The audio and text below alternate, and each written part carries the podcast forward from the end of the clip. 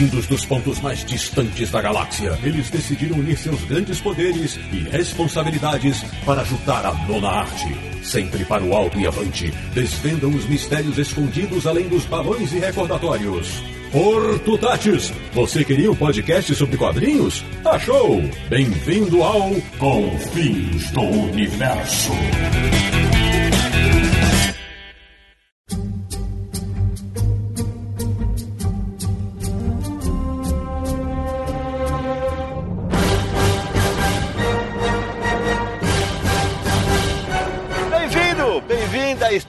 Começando mais uma edição de Confins Universo, o seu podcast favorito de quadrinhos, que é o podcast do Universo HQ, o site mais querido, respeitado e, como diz Marcelo Naranjo, cuti-cuti da internet brasileira. E o programa de hoje vai abrir as fronteiras e desbravar novos mercados. Eu sou Sidney Guzman, falo de São Paulo e tenho a sorte de ter um nome internacional que muda só um pouquinho a pronúncia. De Petrópolis, no Rio de Janeiro, o nosso Little Boy, Sam Naliaro. Quando eu era pequeno, meu sonho era me tornar desenhista. Da República do Ipiranga em São Paulo, The Spanish Man, Marcelo Naranjo. Que laranja, afinal de contas, é uma laranja macho.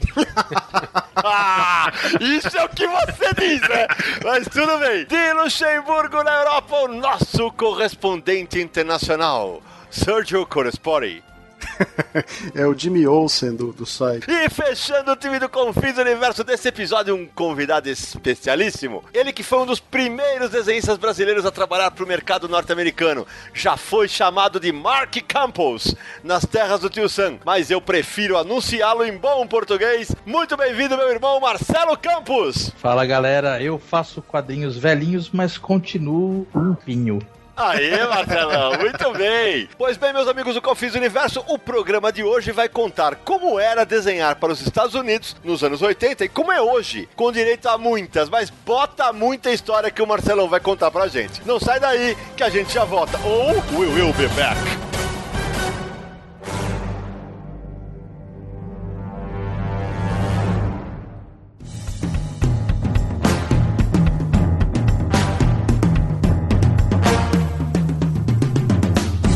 Volta com o Confins do Universo. Bom, antes de começar o interrogatório em cima do Marcelo, Marcelão, se apresenta aí para os ouvintes mais novinhos do Confins do Universo que não sabem quem é Marcelo Campos, o que faz Marcelo Campos hoje. Bom, primeiro agradeço o convite, estou honrado de participar aqui do podcast de vocês, sou fã, sou amigo de vocês há sei lá quantos anos, não sei precisar.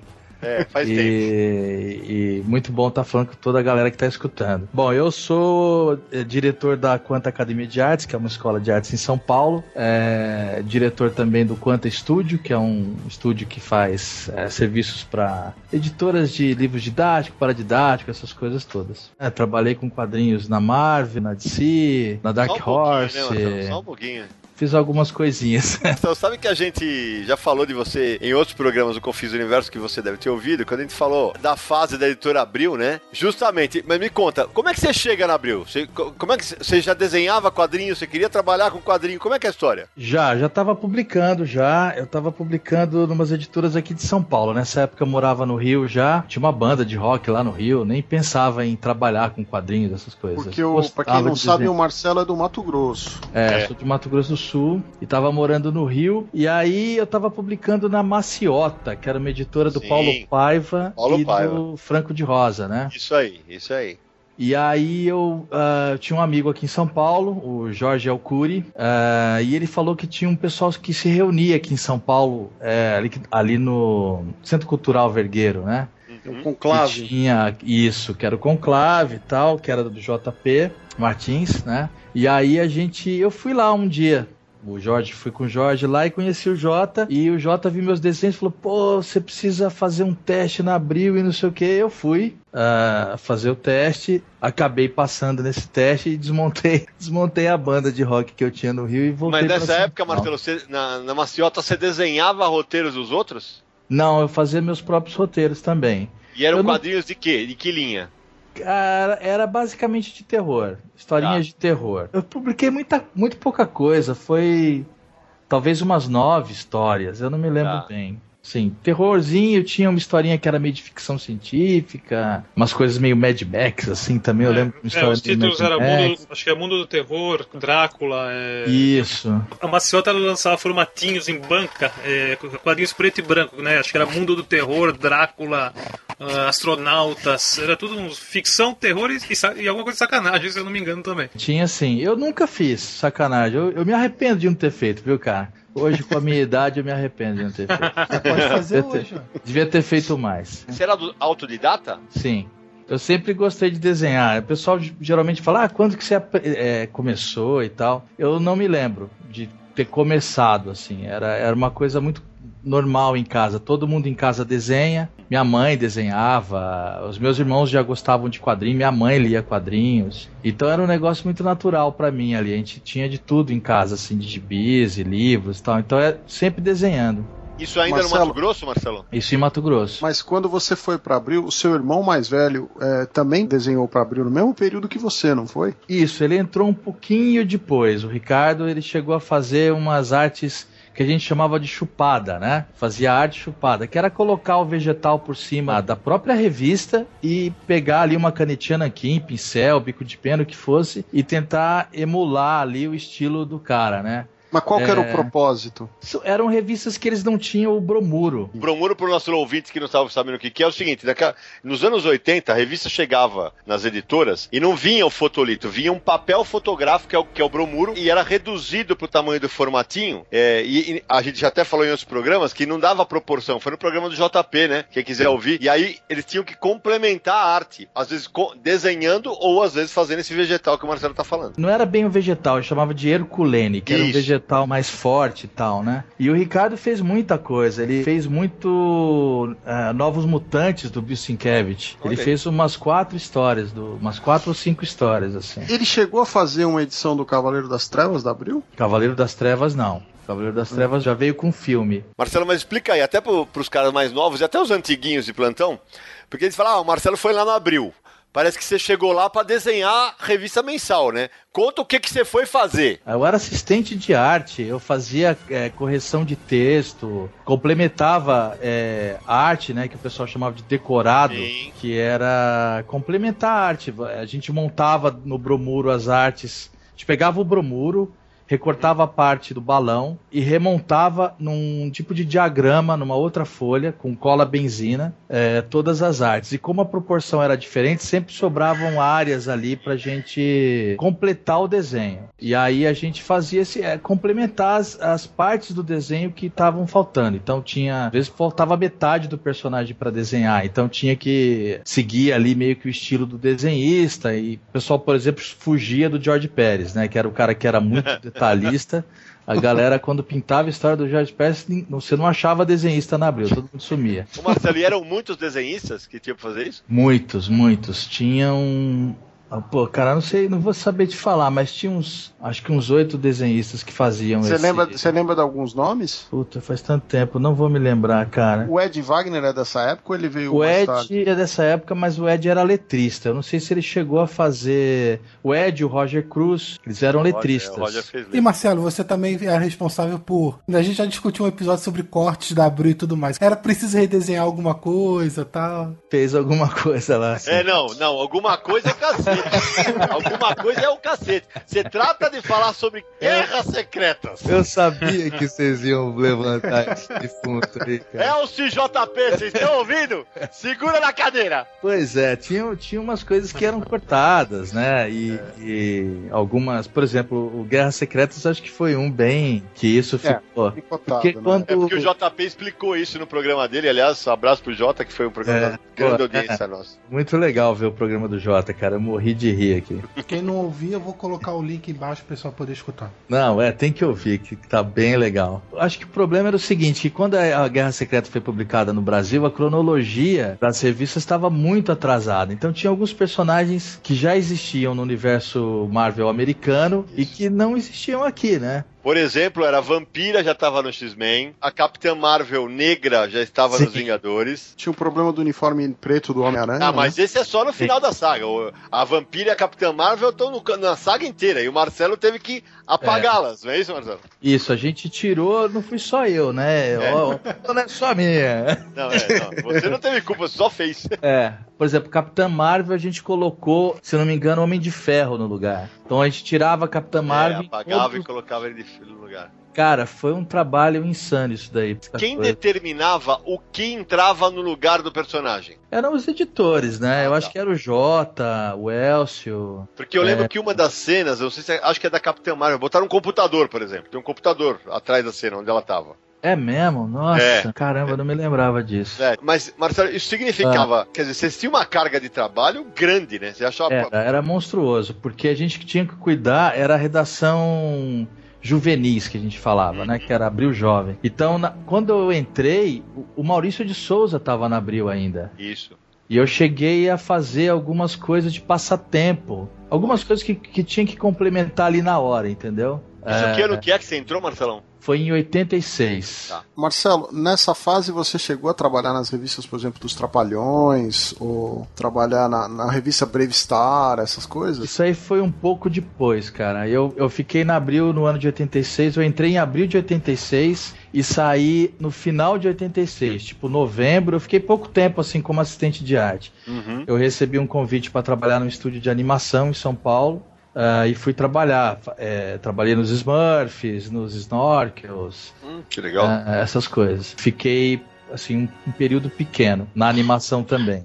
Não gostei porque era uma coisa tipo ficar virando noite uma atrás da outra. Eu falei, ah, cara, não. Não vai dar. E aí foi nesse período que eu comecei a pegar. É, eu fiz a revistinha do Gugu, Sérgio Malandro, Xuxa. é, Xuxa, Angélica, Só os desenhos você fazia, só arte. só arte. E assim, às vezes, é, desenhar mesmo, eu fiz pouca coisa. Eu desenhei uma ou outra historinha do Gugu, que era o Watson Portela que desenhava.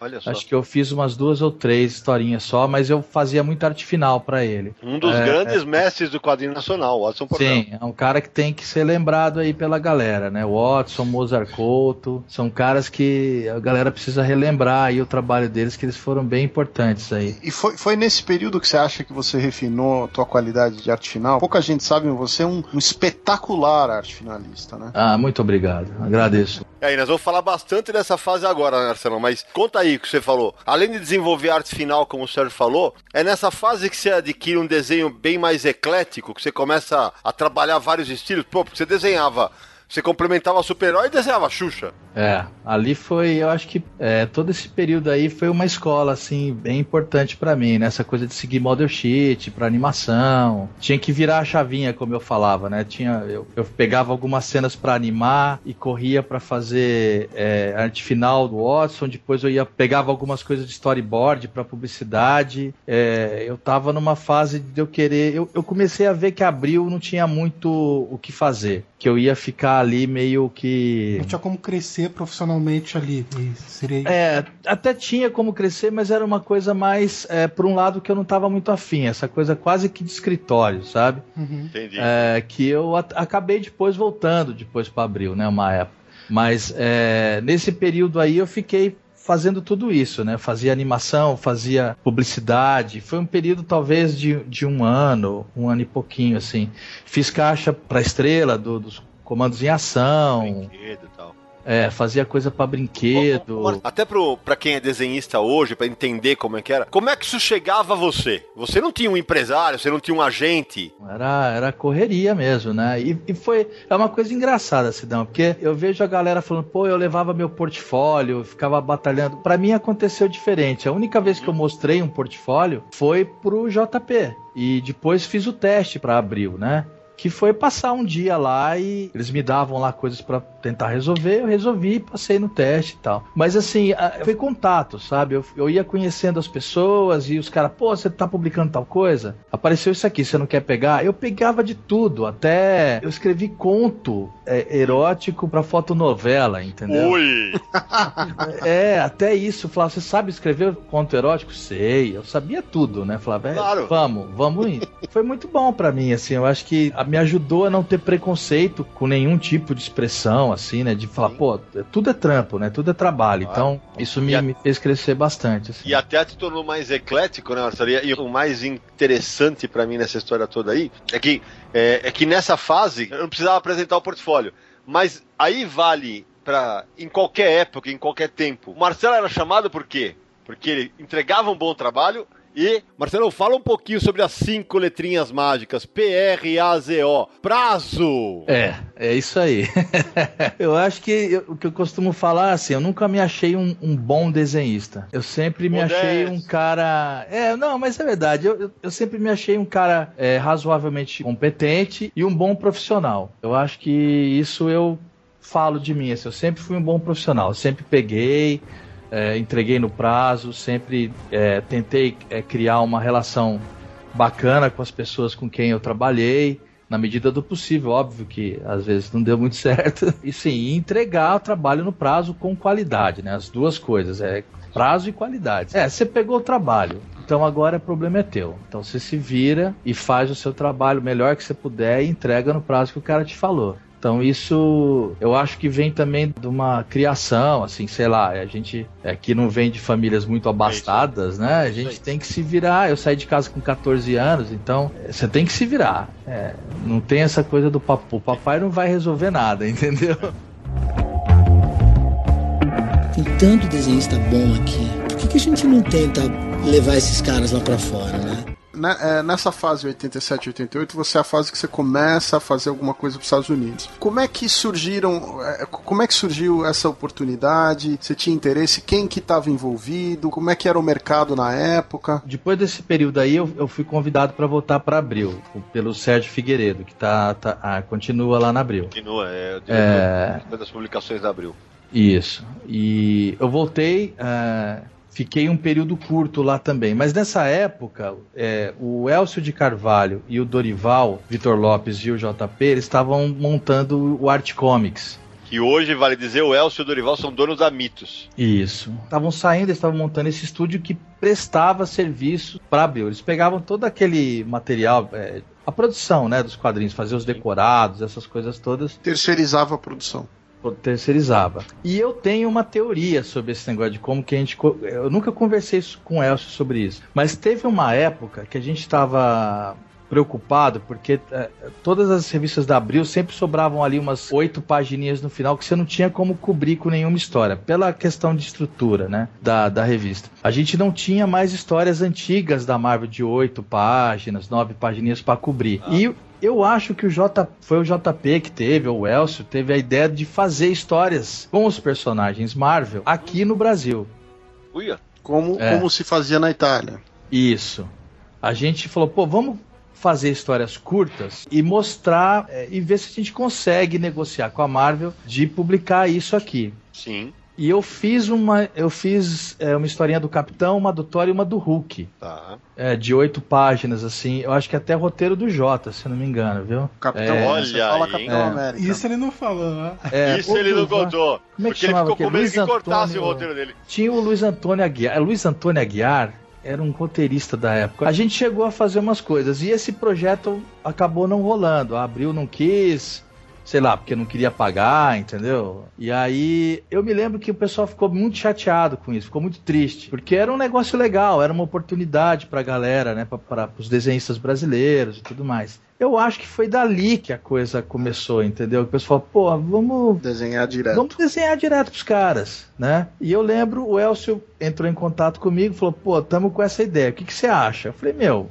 vamos, topo. E ele pegou as pastas lá de portfólio meu, do Watson Portela, Otávio Cariello, Zé Hector Hector Gomes. Gomes Alísio, né? Isso. É um Ah, argentino radicado no Brasil. Isso, o, acho que o Mozart também, Mozart Couto, isso. acho que o Deodato e tal. E ele pegou esse material e foi. E o Elcio batalhou isso um tempão, assim. Até o dia que a Malibu, que era uma editora pequena lá, resolveu apostar, porque só levava a porta na cara, né? Eles não queriam trabalhar com o terceiro mundo de jeito nenhum, com brasileiro de jeito nenhum. Até o dia que a, a, a Malibu acho que topou é, passar um material para mim, que era o Death World, é, que era uma minissérie em 12 partes, e publicou um material do Watson, que era o Paralelas aqui no Brasil, que saiu como Inferno lá, pela Malibu. Eu acho que esses foram os dois materiais que começaram, assim. E você desenhou as 12 partes do Death World? Eu continuei trabalhando na Abril, né? Eu fiquei mais uns seis meses na Abril. Então eu trabalhava o dia inteiro, chegava em casa e ia fazer as páginas para Malibu. Que eu fiquei, fiz as 12 edições e nesses seis meses chegou o um momento que eu decidi é, sair da Abril. Eu falei, não, vou, vou sair e vou apostar nisso tudo aí, né? Porque também não estava conseguindo trabalhar na Abril e, e, ficar até duas, três, quatro da manhã desenhando todo dia. Você fazia esse... desenho e arte final, Marcelo? Desenho e arte final. E o roteiro era de quem, você lembra? Lembra? Era um roteiro do Harlan Ellison. Ô Marcelo, como que funcionava o envio do roteiro para você, a produção das páginas, mandar as páginas para lá? O Elcio recebia esse material, né, via correio. Pensar que era correio, velho. Nossa, cara, era. É, pensando hoje em dia, era uma loucura, né? Você pensa, é. cara, como que a gente fez isso? Porque tinha que traduzir o roteiro. Traduzia o roteiro, porque meu inglês era, era péssimo. Eu pegava esses roteiros, começava a produzir e era isso. Chegava todo sábado, eu entregava um calhamaço lá de, de histórias para eles. E a coisa começou a pegar. Você entregava os originais ou cópia? Os originais, não, originais. Os originais iam pelo correio, a gente morria de medo. Puta se, é, se extraviar,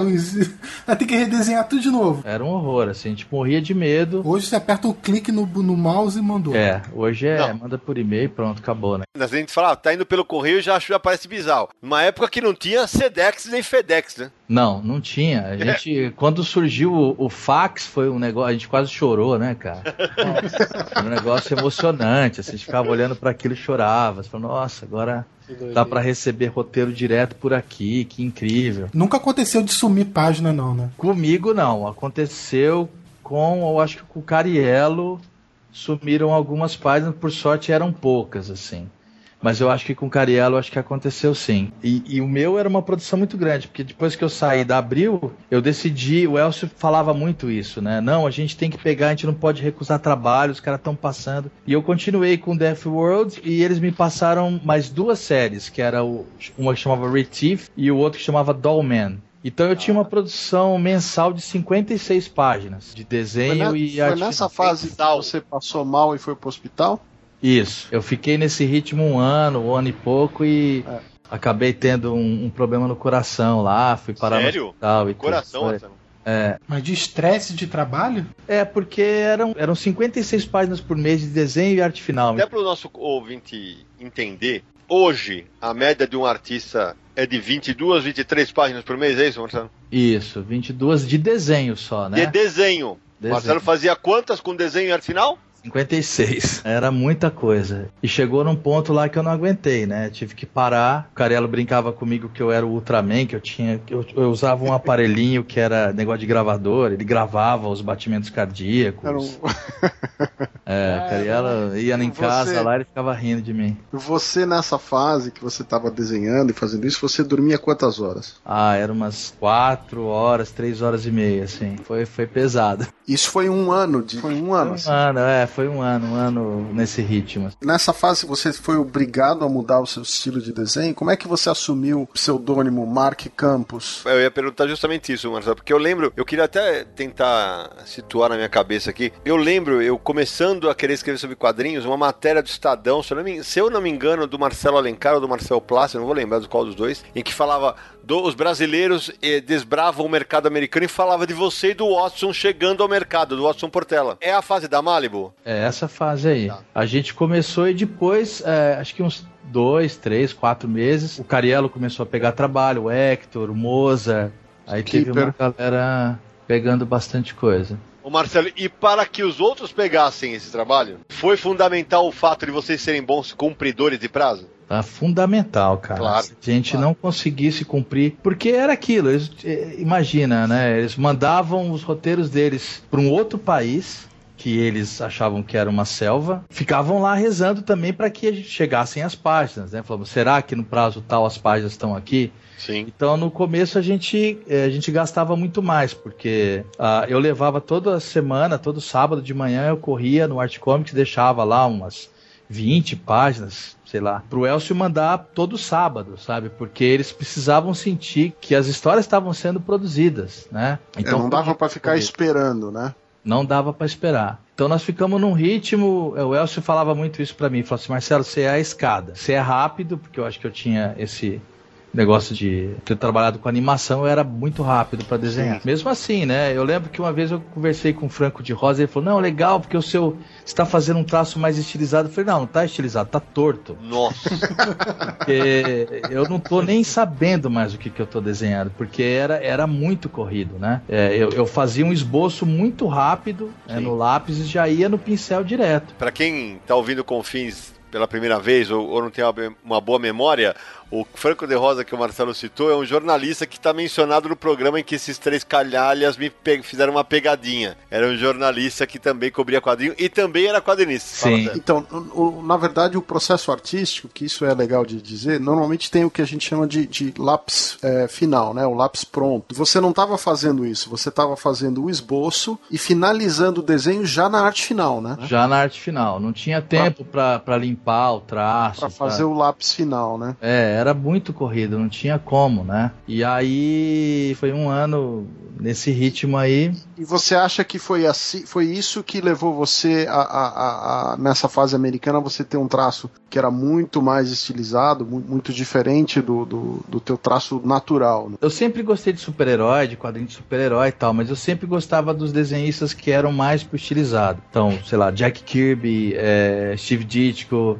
e eu gostava muito de cartoon. É, meus personagens favoritos eram o Brucutu e o Popeye, assim. É, era o que eu gostava de, de, de desenhar. Então, para mim, desenhar uma coisa muito realista, eu gostava de Garcia Lopes, de John Buscema, mas não era muito a minha uh, levada, né? Eu gostava mais do cartoon. Okay. E desenhar assim o, o lance mais realista para mim sempre foi muito difícil. É, era, era complicado para mim. Eu fazia, mas uh, era complicado. E Marcelo, esse lance da, do pseudônimo, da americanização do nome, isso foi uma imposição do mercado? Foi uma sugestão? Foi iniciativa de vocês? Como que funciona isso? Foi uma sugestão, uh, digamos, uh, mais uh, forte, assim, uhum. né? Porque eles achavam que era muito complicado colocar pessoal da, da, América do Sul desenhando, entendeu? Isso podia criar alguma coisa ali no leitor, sei lá. Eles tinham preocupação pela parte do leitor mesmo, de ver um nome que não era inglês e, e estranhar isso. Não é uma coisa bizarra, levando em conta que todos aqueles filipinos na década de 70, todos aqueles espanhóis. É, o, todo aquele pessoal, Ernie Chan, todo aquele pessoal e os espanhóis na década de 70, todos com os nomes ali nas revistas, Pepe Gonzalez, todos eles, e daí não podia usar Marcelo Campos, tinha que ser Mark Campos. Não é um negócio meio estranho? Na real era pra eu ter ficado como Mark Fields, né? Primo da Sally Fields, né? É. Só que aí na hora eu falei, não, cara, vamos manter pelo menos o sobrenome, né? Meu pai vai, vai ficar feliz e tal, claro, né? Vamos claro. segurar o sobrenome e tal. Aí ficou Mark Campos, mas teve gente que mudou bastante, né? O Luke, né? Era Luciano Queiroz virou Luke Ross. Luke Ross. Joe Bennett, né? O Deodato mesmo aqui. É, manteve o sobrenome também, mas o primeiro virou Mike. Então, mas quando eu fui para os Estados Unidos a primeira vez, eles me chamavam de Marcelo, todos os editores. Então eu falava, pô, que engraçado, né? Marcelo, Marcelo, Marcelo. Eu falei, pô, o cara consegue falar Marcelo, então beleza, né? Precisa ser Mark, né? Mas eu, isso daí, para mim, eu achava engraçado, na verdade. Assim, achava não, não tinha. Ah, o Cariello acho que não precisou trocar de nome, né? Ed Benes, que o nome dele é Edil Benes. Aí é claro que eles não conseguiam falar, né? É. é. O Ed Barrows, que é o Eduardo Barros, Barros. se não me engano, né? É, Isso. Eduardo Barros. O Roger Cruz é, ficou, né? Porque. É, mas o Roger é engraçado, porque antes dele começar a trabalhar, a gente já se conhecia, tudo. O apelido dele já era Roger. A gente já brincava, já chamava ele de Roger. Então, quando foi para ele, falou: Ah, Roger, mantém Roger, porque todo mundo já chamava ele de Roger, né? Então, o caso dele foi mais normal, assim. Essa foi literalmente a primeira leva, né? Brasileiros chegando é, eu acho no mercado. Que... Ah, saindo da Malibu, quem primeiro foi para as majors aí, para Marvel e DC? Segundo falam aí, fui eu. É, eu teria é, sido. Não, foi ele mesmo. Eu teria sido o primeiro aí para uma major e o primeiro a pegar um título grande, né? Que foi Marcelão. E, foi Liga da Justiça. Que foi onde eu conheci o trabalho do Marcelo. Olha, sinto muito, cara. eu, eu, eu, já, eu já ia falar. As suas histórias acho que saíram naquela revista Batman e Liga da Justiça, eu acho. É, eu acho que foi. Mas sabe uma coisa que é engraçado, eu acho que falar? É que é, nessa época, quando a gente entrou no mercado americano e teve essas matérias que o Sidão citou aí no jornal, é, dando entrevista pra TV, aquelas coisas todas, a gente fazia muito bate-papo, assim, né? Em universidade, faculdade, escolas, essas coisas. E, cara, sempre tinha uns dois ou três que levantavam e xingavam a gente de vendido. E, nossa, era um negócio bizarro. Assim. Até, Até, hoje, tem, cara, não, desenha pro mercado americano, é, é, porque afinal de contas ele paga as tuas contas, né? É, eu É, acho engraçado isso, cara. Você é menos quadrinista do que ele porque você trabalha para o mundo e ele trabalha só para 100 pessoas, que é o que compra o quadrinho dele. E Mas não é só é, isso, ele que tem que decidir pra onde o outro vai trabalhar. Exato, é isso, esse é o ponto. Mas E tinha, é- mas e é tinha que é- uma vertente nat- nacionalista que não achava ruim e brigava com o pessoal que tava desenhando Tinha. fora. Eu achei o máximo quando eu vi um desenhista brasileiro desenhando pra descer. Claro, é, a porra. gente escutava isso direto, assim, sempre tinha, inclusive de artistas mesmo. É, teve uma vez que eu, que eu me lembro, que acho que foi na FAAP, que tinham vários desenhistas falando sobre quadrinhos, né?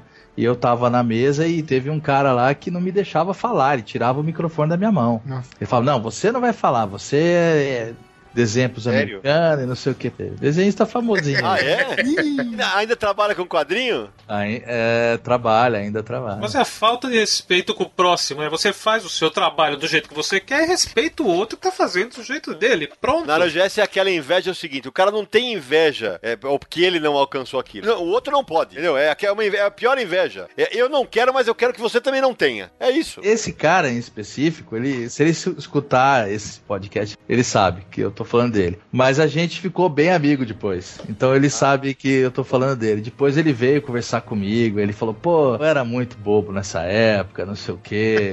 Tá. aí Pelo menos mudou de opinião, vai. Mudou, mudou. A gente é bem amigo. É, ba- bacana, bacana. A gente erra, faz parte. Então nós só não vamos incinerar você, tá? Marcelo, é, você começou a fazer alguns trabalhos aqui assim nacionais para o Brasil nesse período que você estava fazendo o material americano. Foi essa fase que você fez quebra-queixo, as coisas da vidente, foi antes de você fazer a Liga da Justiça ou foi na mesma época? Como é que foi isso? Foi antes da liga. Eu foi nesse lance que eu tive do coração aí. O médico falou que eu tinha que ficar seis meses sem trabalhar e eu não podia fazer nada. Ele falou: não, você tem que parar. É, tira umas férias de seis meses e foi complicado pela grana, né? Mas a gente tinha conseguido juntar uma grana boa, tal. Então a gente conseguiu se manter. Mas foi bem nessa época assim que, que eu parei e aí é, o cara da vidente Gilberto Firmino. Eu sei porque eu também escrevi pra lá. Eu até esqueci de contar essa história no, no meu podcast, Marcelo. Uma revista chamada Porrada Especial. Pois é, era uma revista bem legal, porrada. Porra, mas o que o mercado dizia é que ele, o Gilberto Firmino teria pirateado, porque ele publicava Moebius, ele publicava Manara, então o pessoal falava que ele era pirata. Nunca comprovou, mas era, era o que se falava. Pra mim, nunca deveu nada, vou deixar muito bem claro. Nessa época que você fazia esse material, eu traduzia para o Firmino aquelas coisas, aqueles textos de entrevista pornográfica que ele fazia. Ele tinha umas revistas sobre o universo da pornografia lá, que tinha os, os cineastas, como é que eram os filmes, e ele me chamava para traduzir esse material. Sérgio, você acabava na mão, hein? Era divertido, cara, era divertido. Agora, eu não sei se o Marcelo vai lembrar, mas nessa época eu fiz um teste de arte final para ele. Como é que é? Eu fiz um teste de arte final para você nessa época. Teste de arte final, cara. É, o, Ah, foi do... Como é que chamava essa revista? Eu não vou lembrar agora, porque o teste que eu fiz foi em cima de uma página que acho que você tinha desenhado do Warden, que era um material do Leandro, você lembra? O Leandro Delmanto, sim. É, então, e aí o, você precisava de um arte finalista, não sei bem que período que era, e aí o Leandro falou: "Ó, tem umas páginas aqui que o Marcelo desenhou e tal, faz um teste aí. E aí eu fiz e ficou tão ruim que eu falei pra ele: ó, desencana, não vai rolar. Nessa época tinha Inter Quadrinhos e tinha Pau Brasil, só pra. É, é verdade. Quebra-queixo saía na Pau Brasil, é isso mesmo. E aí a gente inventou uma revista chamada Age of Darkness, que era eu, o Jorge, El Cury e o Leandro Delmanto, que era uma revista escrita em inglês, foi traduzida pelo Otávio Cariello. A ideia do Firmino era tentar vender essa revista no exterior, né? Tentar é, fazer essa revista em alguma dessas editoras. Mas aí a, a, a Vidente quebrou e foi bem na época que o Elcio me ligou, falou, você tá bem agora? Eu falei, tô, tô bem. Ele falou, a DC tá interessado em você. Aí eu fiz um teste e fui trabalhar pra DC. Me ver ali desenhando Liga da Justiça era um negócio que ninguém esperava, eu acho. Como é que foi a sua experiência trabalhando lá pra DC? Na DC foi. Eu, eu comecei na Dark Stars, que era uma revista que era um tipo dos Lanterna Verde, alguma coisa assim. Sim. Eu fiz uma edição, o Dark Stars, e a próxima revista que eu fiz já foi Liga. Então foi um, um pack, assim. Eu, na primeira edição da Liga eu dei uma travada. Eu falei, nossa, o que, que eu faço agora, né, cara? Era uma, a primeira página era uma splash page com Superman. Superman pousando num telhado com os outros heróis embaixo. Isso, isso mesmo. E foi a fase Mullets, né? Do, do... É, isso. É, super-homem. É, a fase Com os roteiros de Dan Vado. Nossa senhora. E eram péssimos, hein? Nossa, Fala era muito ruim. cara. Era muito. Me tira uma dúvida. Tem uma história engraçada sua que você recebeu por fax um roteiro que eu não sei se era do Danvado. Você recebeu um roteiro da Liga que eles estão no espaço e aí você lia o roteiro e os personagens, os poderes não batiam com a realidade dos personagens. É. Conta essa história que essa história é engraçada. Você dizendo pro cara que você tinha que mexer na. Então, eu- isso daí aconteceu várias vezes, assim, de, de eu receber um roteiro e, e ver que o personagem que tá ali não tem nada a ver, né? Eu lembro de uma sequência que tá um monte de, de personagens da Liga da Justiça no espaço, sem nenhuma roupa pra respirar, nem nada. O Flash correndo no, no vácuo do espaço. É, teve várias situações com o Ajax, assim, com o John Jones, né? De dele usar poderes que ele não tem, tipo teleporte. Oi? O John Jones é um cara super poderoso, né? O cara faz um monte de coisa. Mas teleporte, que eu saiba, não tinha. Aí fui olhar minha serviço e falei, cara, não tô achando teleporte. É, e ficava intangível, mas teleporte não. É, exatamente. Eu liguei pro roteirista e falei, cara, teleporte eu acho que ele não faz. Não, é verdade, vou olhar aqui e tal. Aí tinha que ganhar um extra por trabalho de editor, pô. Nesse período da Liga da Justiça, com esse Dan Vado aí, foi, foram vários momentos, assim. De eu dar toque pro cara, de, de avisar o Elcio, falar, Elcio, olha, esse cara tem que dar um jeito aqui de, de fazer como é que esse cara vai ficar no espaço, porque ele não respira, ele vai explodir no espaço, eles vão pôr uma roupa espacial dele e tudo mais, né? Então teve vários momentos, assim, de corrigir os roteiros deles e tudo mais. E é engraçado que você acaba não ganhando crédito, né? Pois é. Teve uma situação engraçada que eu nunca contei, cara. Teve uma edição, depois que eu fiz a Liga da Justiça, eu fui para uma outra revista chamada Extreme Justice, que era um gibi, segundo eles. é, esse gibi foi criado para que o Dan Vado e eu é, liderássemos, porque pelo que eles me falaram, falaram pra gente, a gente tinha aumentado muito a venda da, da liga, né? E eles falaram, vamos criar um, porque a liga ela se vende sozinha, né?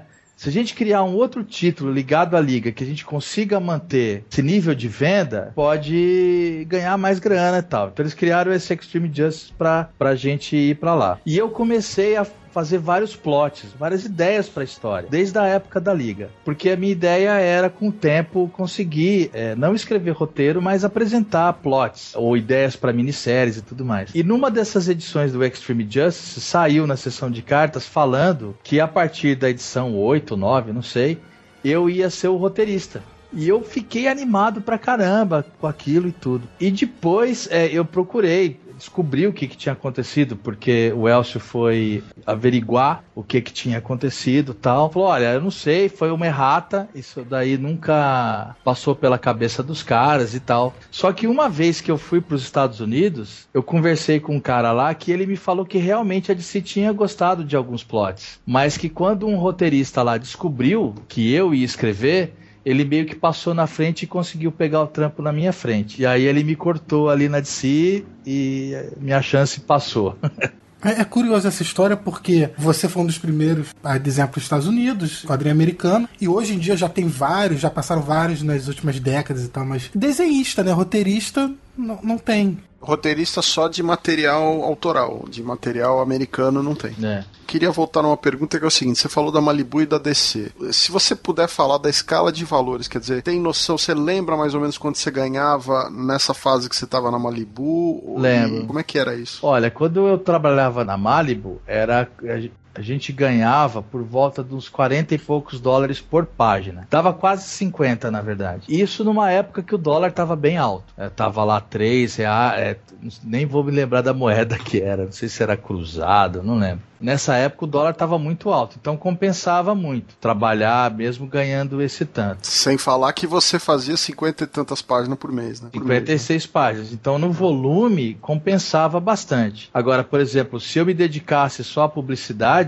muitas vezes eu ganhava em um quadro de publicidade que eu ganhava numa página de quadrinho para os americanos. Então era uma coisa assim, era é a paixão mesmo, né, cara? É gostar, faz e, e, e tá tentando realizar um sonho ali, né? Não era pela grana, com certeza não era pela grana e nem pela fama, né? Outro Sim. dia um aluno perguntou para mim, falou assim, mas como que foi? Você, você sonhou a vida inteira trabalhar para os hum. americanos e não sei o quê? Eu falei, cara, é, na minha época isso nem passava, não era nem uma possibilidade. Você nem falava, puxa, um dia eu vou desenhar para a é. editora americana. Não era um, não tinha nem o mercado aberto. Né? É nem remotamente se falar, ah, puxa, já pensou um dia publicar para os americanos? E nem passava pela cabeça da gente. Hoje não, a galera que dá conta, os alunos, né? Tem uma galera que vem estudar porque quer e existe a realidade nisso. O cara realmente pode trabalhar para Marvel, né? Se o cara é, se dedicar. Tem, tem, um monte de aluno da Quanta que já desenhou pro exterior, né? O, sim, sim, sim. O Amil Carpina, um monte de gente aí que é, passou o... da Quanta. Sim. Foi aluno e. E vale dizer, né, Marcelo? Os valores de hoje são Sim. muito diferentes do que você São muito que diferentes, você... é, não. Hoje eu não sei quanto que tá hoje, assim. Mas é, pelo que eu ouço falar, galera, eu não fico perguntando muito para eles também. Mas deve ser alguma coisa em torno de o lápis, né? Cento, de 130 seria, vamos dizer, a base ali, sim, talvez. Sim. Entendeu? O, o, o, mínimo. Tipo, Isso. um título pequeno e um cara que tá estreando. Sabe, tipo, bem a base. O nosso ouvinte saber, tem os tops chegam a ganhar perto de mil dólares por página, Marcelo? Eu não sei se hoje ainda isso acontece tá. isso, mas nos anos 90 sim. É, exatamente. Nos anos 90 tinha gente que ganhava. Só para o leitor entender um outro aspecto, né? Que uhum. para o brasileiro, às vezes, nem na época que o Marcelo estreou, nem era uma coisa tão conhecida. Existe um mercado de venda de originais nos Estados Unidos que é muito ah. forte. E então, assim, para os americanos, depois que você ganhou o dinheiro da página, quando a arte é retornada para você, você ainda pode vender a página. Sim. E na época que o Marcelo estava desenhando, isso não era uma realidade para ele, né? Uhum. E tem os commissions é. também, né? Isso. É, você vai abrindo esses mercados paralelos aí, né? Tem as commissions e a venda do, dos originais, tá? Então isso ajuda muito a compensar, né? E os royalties, né? Eu recebo royalty até hoje de coisa que é publicada lá. Ah, que legal. Até hoje, de vez em quando, o Elcio entra em contato aqui e fala: Ó, oh, vou depositar tanto referente a tal edição que foi feito encadernado agora, papapá, papapá. Então é legal, assim, é legal, é. vale a pena. Marcelo, ano passado eu entrevistei o Deodato e ah. até a entrevista dele tá no livro Universo HQ Entrevista. Bota uhum. o caixinha registrador aí! e aí ele tava comentando comigo que quando ele descobriu que tinha um brasileiro desenhando para DC Comics, ele ficou louco, porque ele tava assim. Como pode alguém, um brasileiro estar tá dizendo na DC como que se eu não tô lá ainda? Eu tenho que conseguir isso de qualquer maneira. E aí ele correu atrás para conseguir. É Engraçado é, isso, já foi seguindo seu caminho ali. É, então, quando eu entrei no, no, na DC, eu não lembro que editora que ele tava exatamente. Mas eu acho que o, o Elcio deve ter comentado com ele ele me ligou de Olha noite, só. assim. Me ligou e, e, ficou, sei lá, uns 5 minutos me xingando, de tudo quanto é nome que você imaginar. e eu falei, ô, Deus, você vai, vai rolar, vai dar para todo mundo, né, cara? A DC ficou muito interessada assim. É, quando a gente passou o teste né, das editoras pequenas e eles começaram a sentir que a gente conseguia, o Del fala uma, uma coisa que eu acho muito legal, né? Que ele fala assim, o pessoal fica procurando desculpa para entender por que, que, que, os brasileiros foram publicar no exterior. É porque a gente era mão barata, mão, mão de obra barata, era isso. E ele fala assim, a gente era bom. É e pronto. Eu não sei por que, que a galera é, é, é, algum problema de autoestima, sei lá, o que que acontece da gente não saber valorizar isso. Assim, a gente entrou porque a gente era bom. Eles não tinham obrigação nenhuma em dar trabalho pra gente. E a gente foi pros Estados Unidos, então a gente viu que o que eles pagavam pra gente era o que eles pagavam. A gente conferiu isso com os editores. Então não teve essa coisa, ah, é, a gente foi mão de obra barata, não teve isso. Era, era era um trabalho. Eles achavam que o trabalho era bom. É bom a gente falar isso pra gente ter um pouquinho de orgulho também, né? Da, do claro. que a gente faz, né? Não ter claro. vergonha. E você tem uma outra história com o Deodato nos Estados Unidos passando frio, né? Foi. Acho que foi a primeira vez que a gente foi eu acho que a primeira vez que eu fui foi a primeira que ele foi também. Eu acho que a gente foi pra. Eu não sei se foi pra Cleveland, depois ele vai. Ele ouvindo aí, ele vai me corrigir se eu tiver errado. Eu acho que foi pra Seattle. E a gente pegou 30 abaixo de zero lá. Foi de matar, assim. A gente não tava acostumado, né? O Del que vem de João regi- Pessoa. João Pessoa quente pra caramba, então ele ficou louco lá. E a hora que a gente saiu do, Do aeroporto. aeroporto, o bicho quase teve troço. Começou a xingar todo mundo no aeroporto em português, lógico, né? Foi legal essa viagem. Fui só eu, ele e o Elcio. Foi a primeira vez que eu fui. Foi bem divertido. Ô Marcelo, você consegue dar uma dimensionada a diferença que foi na tua época pro, pro que é hoje? Até para que os nossos ouvintes consigam entender, porque todo mundo que trabalha para esse mercado, o mercado americano, ou para quem gosta de quadrinho e que, e que acompanha a Quanta, para vocês entenderem porque todos esses caras chamam o Marcelo de mestre, eh, de professor. Você consegue dimensionar isso? Olha, eu, eu fico pensando às vezes assim, é bom saber que hoje não é tão difícil, né? Porque na época é, a gente tinha que romper mesmo toda essa questão do medo deles de trabalhar com a gente, né? Hoje em dia você tem vários nomes brasileiros que estão estourados nos Estados Unidos. Tem o Ivan, Ivan Reis, né? Você O tem próprio Deodato, Deodato, é, o Luke. Você tem, você tem vários o caras Ed, que... Ed Barrows. Ed Barrows. Nossa, tem tanta gente publicando hoje numa posição tão boa no mercado, né? Ô Marcelo, sabe que eu me arrisco a dizer que ah, hoje a gente deve ter mais de 30 desenhistas fácil lá, né?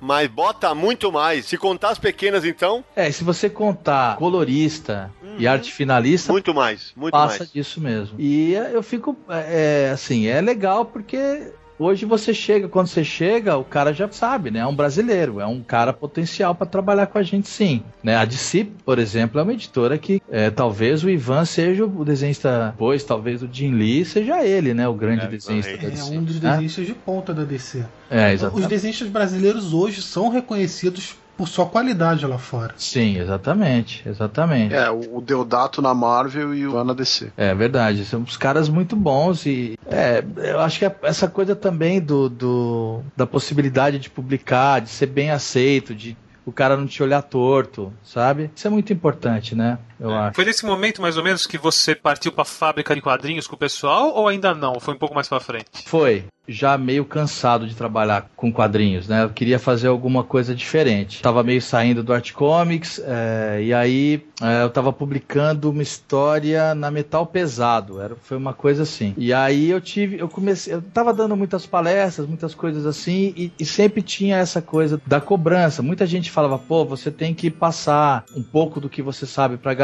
que quer publicar. E, e esse negócio começou a não bastar só trabalhar para os americanos. Eu comecei a sentir uma necessidade de não ter isso guardado comigo, assim, que a gente conseguisse juntar uma galera legal para passar conhecimento, um pouco do conhecimento que a gente tinha, né? E foi isso. Eu comecei a conversar, eu conversei com o Cariello é, e com o Roger Cruz, e aí conversei com o JP, e depois entrou o Rogério Vilela. E fomos nós cinco no começo da fábrica Da de fábrica. quadrinhos. Isso é curioso, Marcelo, porque como você mesmo já falou aqui no, nesse episódio, você é autodidata. Sim. E hoje tem uma escola. Qual você vê a importância de ter uma escola comparando com o seu início? Eu acho que assim, uma coisa que eu acho que a gente pode ajudar é uma. Eu falo muito aqui na conta, nenhuma escola ensina a desenhar. A gente não ensina, nenhuma escola ensina. Quem aprende a desenhar é você. O que a gente pode fazer é diminuir o processo. A gente pode ajudar no processo. Há muita coisa eu aprendi batendo muito a cabeça na parede, sabe? Se você tem uma pessoa que tá ali e, e te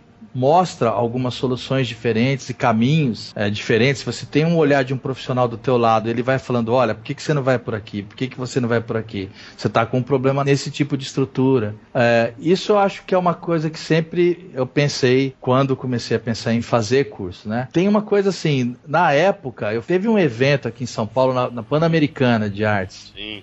De quadrinhos. Joe Kubert, veio Eisner, o Howard Shaking. E a gente foi num jantar, eu fui num jantar com eles e com uns caras lá da Pan-Americana. E aí, na hora ali, o cara da Pan-Americana falou assim pra mim: Você quer criar um curso de quadrinhos pra escola? Eu falei, pô, e eu já tava pensando nisso, né? Eu falei, pô, acho que legal. E eu peguei e formatei. Fiquei alguns meses trabalhando em cima disso, formatei um curso. Mas quando eu apresentei o curso para eles, eles colocaram uma série de empecilhos ali, em termos de didática e tudo mais. E eu falei, pô, cara, se não for desse jeito, eu acho que eu não vou tirar isso, não vou conseguir ensinar do jeito que eu acho que tem que ensinar. E foi aí que eu pensei, falei, cara, vou, vou chamar uma galera, e chamei essas pessoas que eu já mencionei, né? O, o Cariello, o Jota, o, o Vilela e o Roger. Cariello e o Roger já eram bem amigos meus, a gente já era bem próximo. O Jota veio porque também ele tinha a casa e. Era a casa na e era- Iperuig? Era a casa na Iperuígue. A rua Iperuíga é na zona oeste de São Paulo, pra quem é de fora. É. Você, Sidão, e você, Eu fui. Scott, vocês foram. Eu Na fui na aula, primeira. eu fui na aula É. inaugural, fui o cara, tadinho. É. Eu fui o cara que na hora que eu chato pra caramba, na hora beleza, aconteceu isso, isso, e o Roger era muito tímido. É. E o Roger travou, eu falei, ó, gente, isso não pode acontecer quando vocês estiverem dando aula tal. É. Depois o Roger virou um grande professor. Eu É. acho que eu não tava nessa aula. não- Mas eu lembro que a Nossa. gente convidou a galera mais. eu falei, cara, a gente tem que chamar uma galera amiga nossa, assim, pra realmente dar uma. a real pra gente, assim, dar uma opinião sem puxar saco, sabe? Falar, ó, tá um lixo, melhora tudo, não pode passar a mão na cabeça. E Isso ainda é fábrica, isso que você tá falando. Isso comecinho da fábrica, é. A fábrica. Mas o, o primeiro grande projeto de vocês foi aquele videoclipe dos Titãs, né? Foi, foi. Eu tô ligado que eu fui naquela apresentação. Você foi, cara? Olha. Opa, eu fui Que naquela legal. apresentação. Foi muito legal. Cegos, Foi do, legal. Cegos do Castelo, né? Cegos do Castelo, é, a gente fez o, o clipe, né, dos Titãs, foi legal. Foi os Titãs e depois foi a tiazinha. Foram. O tiazinho. A, a tiazinha, você já foi numa fase que vocês já estavam na fábrica, já no outro. É, Ali na Paulista, né? Na- foi na 9 de julho. quando vocês lançaram aquele álbum formato quadrado. Sim. Teve até uma fase que, se não me engano, vocês chegaram a participar do ensaio fotográfico na Playboy com a tiazinha, não foi? Sim. É, não foi um ensaio fotográfico. Eles fizeram uma revista que era uma mistura meio quadrinho. Isso. Que era o Vilela, né? Já tava perto Mas de... Não, teve não, o ensaio fotográfico na Playboy. Sim, Né? teve. É, não, a gente tava lá também. Isso foi na minha época, Cariello ainda, tava todo Ah. mundo lá. Ainda bem que vocês não saíram na revista. Ainda bem, viu? Se não, o Samir comprava. Ei, deixa eu ver lá. Não, sacanagem, brincadeira. Mas a gente fez o programa, né, de TV também. A gente trabalhou no programa. Foi divertido essa fase aí. Foi engraçado. A técnica ela é, ela é um meio, ela é uma ferramenta para você desenvolver essa percepção, sabe? Depois dessa fase, vocês acabaram separando do pessoal e você e o Cariello montaram a Quanta ali, né? Que mudou de lugar, foi ali pra, pra Ah, Consolação ali. Novo Horizonte, né? Acho que ele É. chama Novo Horizonte. É ali do lado da Angélica, perto da paralela Angélica. É. É, então, foi em 90, segundo o Cariello, foi em 2003, porque data eu não me lembro nada. Mas toda vez eu pergunto pra ele, que ano que foi mesmo, Cariello? Ele fala 2003. Então foi em 2003 que a gente saiu da fábrica, decidimos ir por um outro caminho, fazer uma É, outra. foi quando eu comecei a trabalhar com vocês na Quanta. Você começou a dar aula aqui. É, foi nessa roteiro. fase que eu dava aula com vocês. Nessa época chegaram a conviver ao mesmo tempo Quanta e Fábrica, né? Vocês concorreram durante um tempo. É, mais ou menos, porque na verdade a gen- o acordo nosso que o Vilela ficaria com o estúdio eram duas empresas, era o Fábrica de Quadrinhos Estúdio e o Fábrica de Quadrinhos é, Escola de Artes, né? Então a gente falou assim, ó, a gente vai ficar com a escola, você fica com o estúdio e ele falou, ah, beleza, fica com Fábrica de Quadrinhos eu falei, olha, eu não quero o nome. Eu, a gente vai fazer outro nome e começar do zero mesmo. Mas vocês vão perder muito público, porque a fábrica já é conhecida. Ah, a gente fazia umas coisas para abril, que eram umas quinhas de desenho, de sessão de lembro. carta. Isso fez a gente ficar bem conhecido na época também. E a gente ia perder um público mesmo, mas eu preferi começar. Nos 90, né, Marcelo? Vocês também tiveram um espaço dentro da Wizard da Globo, não foi? Foi, foi. Opa. A gente fazia uma coluninha lá, né? De dicas de Isso. desenho. O Ivan fez material, o Gabriel Bá fez material. O Gabriel Bá deu aula na fábrica, né? Foi professor, finalzinho da fábrica ali. O Ivan Reis, o Joe Prado, Sim. Toda essa galera aí. É, me lembro que quando eu comecei com vocês na Quanta, era o, o Greg Tocchini, era professor, Fujita, O Ivan. o, o Ivan, o Roger, Sim. você, o Cariello, né? Era o pessoal que, inclusive, todo mundo desenhava para os Estados Unidos, né? A gente continuava. É, era uma fase bem forte desse pessoal brasileiro fazendo material americano. É, é verdade. A gente tava fazendo bastante coisa. Eu tava fazendo arte final pro Ivan nessa época. É, depois foi o Ed e depois foi o Joe em cima dele. Isso. Ô Marcelo, nessa fase que você tava arte finalizando o Ivan Reis, a dupla fez muito sucesso e o Ivan, pode contar, já que ele é amigo de todo mundo aqui, ele quase se deixou louco, né? Foi. Conta por quê. Cara, eu ficava. Era umas 9 horas por, pra fazer a arte final numa página do Ivan, cara. Era um, era um desespero. A gente começou a trabalhar junto. É. Até agradeço aí o Ivan é, por ter me dado essa oportunidade de trabalhar com ele, que foi, foi bem legal, foi bem importante pra mim. É, a gente começou na Lady Death. É a caos, né? É Caos, né? Caos Comics, é. A gente começou na Lady Death e depois a gente foi pra DC fazer o Superman Isso. o Action Comics, né? E nossa senhora, cara, como o desenho de Ivan é muito detalhado, né? É detalhe. E nossa, ele até brincava comigo. Tinha umas arvorezinhas que ele desenhava, que ele só esboçava a arvorezinha assim, e ele colocava assim, efeitinhos. Que eu fazia uns efeitinhos de folhagem. Ou assim. seja, se vira. É, tipo, aqui é contigo. Pô, cara, mas era dureza. A gente fez uma minissérie junto chamado. Como é que é? Han Tanagar. Sim. Han Tanagar War. Quando a gente acabou essa minissérie, eu quase, sei lá, eu chorei, assim, de emoção, porque eu não aguentava mais aquela exército e nave voando pelo espaço, explosão e. Cara, foi complicado, mas era super divertido. Quando você decidiu que você ia parar a arte final, como é que foi o processo de transição com o arte finalista seguinte? Acho que foi o Ed Wagner, não foi? Eu fiz uma edição do Lanterna Verde com o Ivan e foi quando eu decidi parar de trabalhar com quadrinhos. Assim. Eu falei, não, eu vou. O Cariello tava saindo da Quanta e eu decidi que foi a hora de tomar decisões, assim, sabe? Eu não tava conseguindo fazer as duas coisas, é, cuidar da Quanta e trabalhar pros Isso em americanos. que ano é, Marcelo? 2006. 2005 para 2006, não é? Uma coisa assim, né? É. Você já tava lá, né? Você já tava dando aula lá. Já, já tava, e tava no, no período que eu tava pra, mais ou menos começando a pensar em vir pra Luxemburgo até. É. E aí foi isso. Eu falei, cara, é isso. Onde tá o meu grande prazer, a coisa que eu gosto de fazer é a escola. E aí eu conversei com o Ivan, conversei com o Joe, né? E a gente chegou a fazer uma edição do Lanterna juntos. A gente começou uma segunda edição e aí eu já meio que dividi com o Ed Wagner. Eu fiz metade e ele fez metade. Aí eu acho que o Ed ficou um tempo, deve ter feito umas duas, três edições e depois é, veio o Joe, né? Joe Prado. Joe Prado, é. E aí eu saí mesmo da área de quadrinhos e tal. E. Ah, não é verdade, você fez seus projetos autorais. Assim, com os americanos, né? Ah, Tipo, os americanos parou. super-herói eu parei, é. Aí eu fico torcendo pelos garotos de hoje em dia. Vamos voltar um pouco no tempo Ah, e lembrar de umas histórias aí mais antigas. Você falou, a gente Eita. conversou daquele negócio dos roteiros Ah. que você ajudava a corrigir, mas tem uma outra história engraçada com o roteiro do Len Wein, né? Quando você tava Len desenhando pra Marvel. sim, foi o Doutor Estranho. É que o Len Wein, vale situar para quem é mais novinho, né? Era um roteirista das antigas, inclusive envolvido na. Os X-Men que vocês todos en- endeusam hoje, Wolverine, Colossus e tal, nasce numa história do Len Wein. O Len Wein, Exatamente. quando a gente comentou também no episódio anterior do Watchmen, ele foi o editor de Watchmen.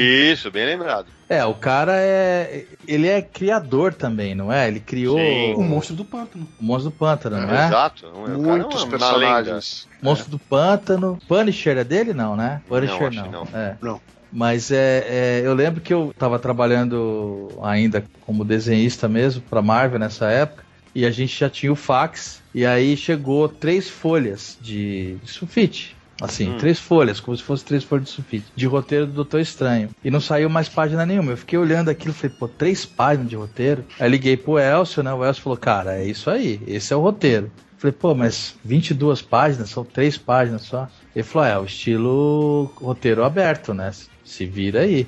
Eu falei, não, vamos É. conversar com o roteirista. Ele falou assim, cara, é o Len Wine. Transforma e acabou. Ele não vai nem falar com você, entendeu? Se vira nos 30. Se vira nos 30. E foi muito legal, assim, na real, pra mim. Eu, eu gostei, foi uma das coisas mais legais que eu fiz, assim, de quadrinhos pros Estados Unidos. Foi essa história do Doutor Estranho. E você gostou de fazer esse roteiro aberto? Gostei. Porque eu acho que, pra mim, pelo menos, eu acho que a gente é, é, consegue é, brincar mais com narrativa. Porque muitas vezes o roteirista de quadrinho, entende muito a cabeça do desenhista. Isso eu acho que é uma. A narrativa visual que você tá falando. É. Ele sabe construir a história, ele sabe construir o roteiro. Mas Sai- a narrativa visual, os caras não, não manjam tanto, assim, sabe? E, e Marcelo, é- e é legal de explicar isso, né? Porque, por exemplo, aqui no Brasil, quando você vai fazer um, um projeto independente, o pessoal da Quanta, você orienta que vai publicar por editoras. Eu, quando estou editando uma dupla na Graphic MSP, a gente sempre se preocupa em colocar roteirista e desenhista que meio que se conhecem, que tem uma boa relação. Lá fora não tem isso, né, cara? É juntou e acabou. Eu acho que com o tempo e com a fama, você vai podendo escolher, né? Quem que você quer trabalhar e, e aí você vai fazendo duplas, né? Que pessoas que pensam igual, que têm as mesmas referências é, estéticas e é muito difícil porque às vezes você, o cara fala de um filme ou fala de uma sequência e, e se você não tiver aquele conhecimento, sabe? Como é que você vai fazer? Você vai ter que correr atrás e vai ter que assistir. Ó, e a galera precisa assistir outros tipos de filme, sabe? Não só os blockbusters, sabe? Porque às vezes o roteirista te dá uma referência de um diretor independente ou alguma coisa diferente. Você tem que saber. E pra mim é, foi legal, porque eu falei, pô, agora eu tenho um, um roteiro, uma ideia de uma história, e eu posso pegar e dividir essas sequências numa ordem que me agrada mais. Eu posso trabalhar melhor algumas coisas e tal, né?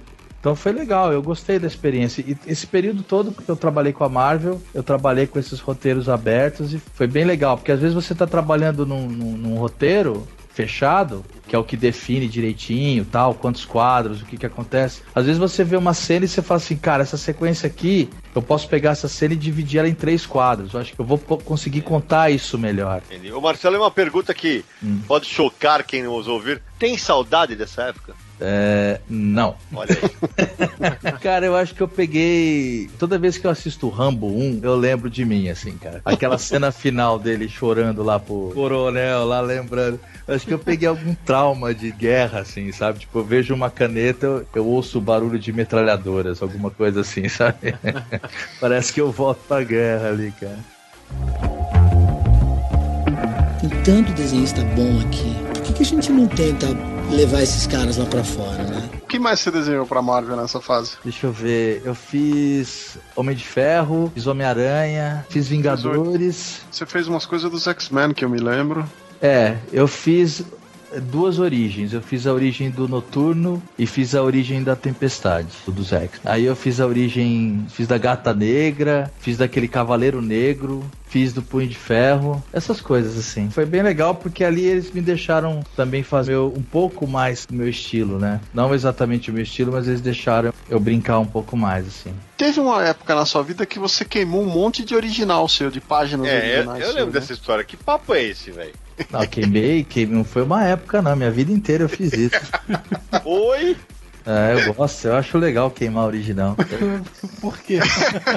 Eu gosto de ver o original queimando, cara. É, eu acho legal. Está exorcizando as mais experiências? Não sei, nunca entendi isso também, mas eu acho bonito queimando o papel, assim, você vai O queimando. cara é piromania. Desenhista sádico. Teve um, uma vez que eu queimei uma caixa inteira. Eu Nossa. botei fogo na caixa, assim, com os originais dentro. Fiquei lá olhando, tomando uma cervejinha e olhando eles queimando. É legal.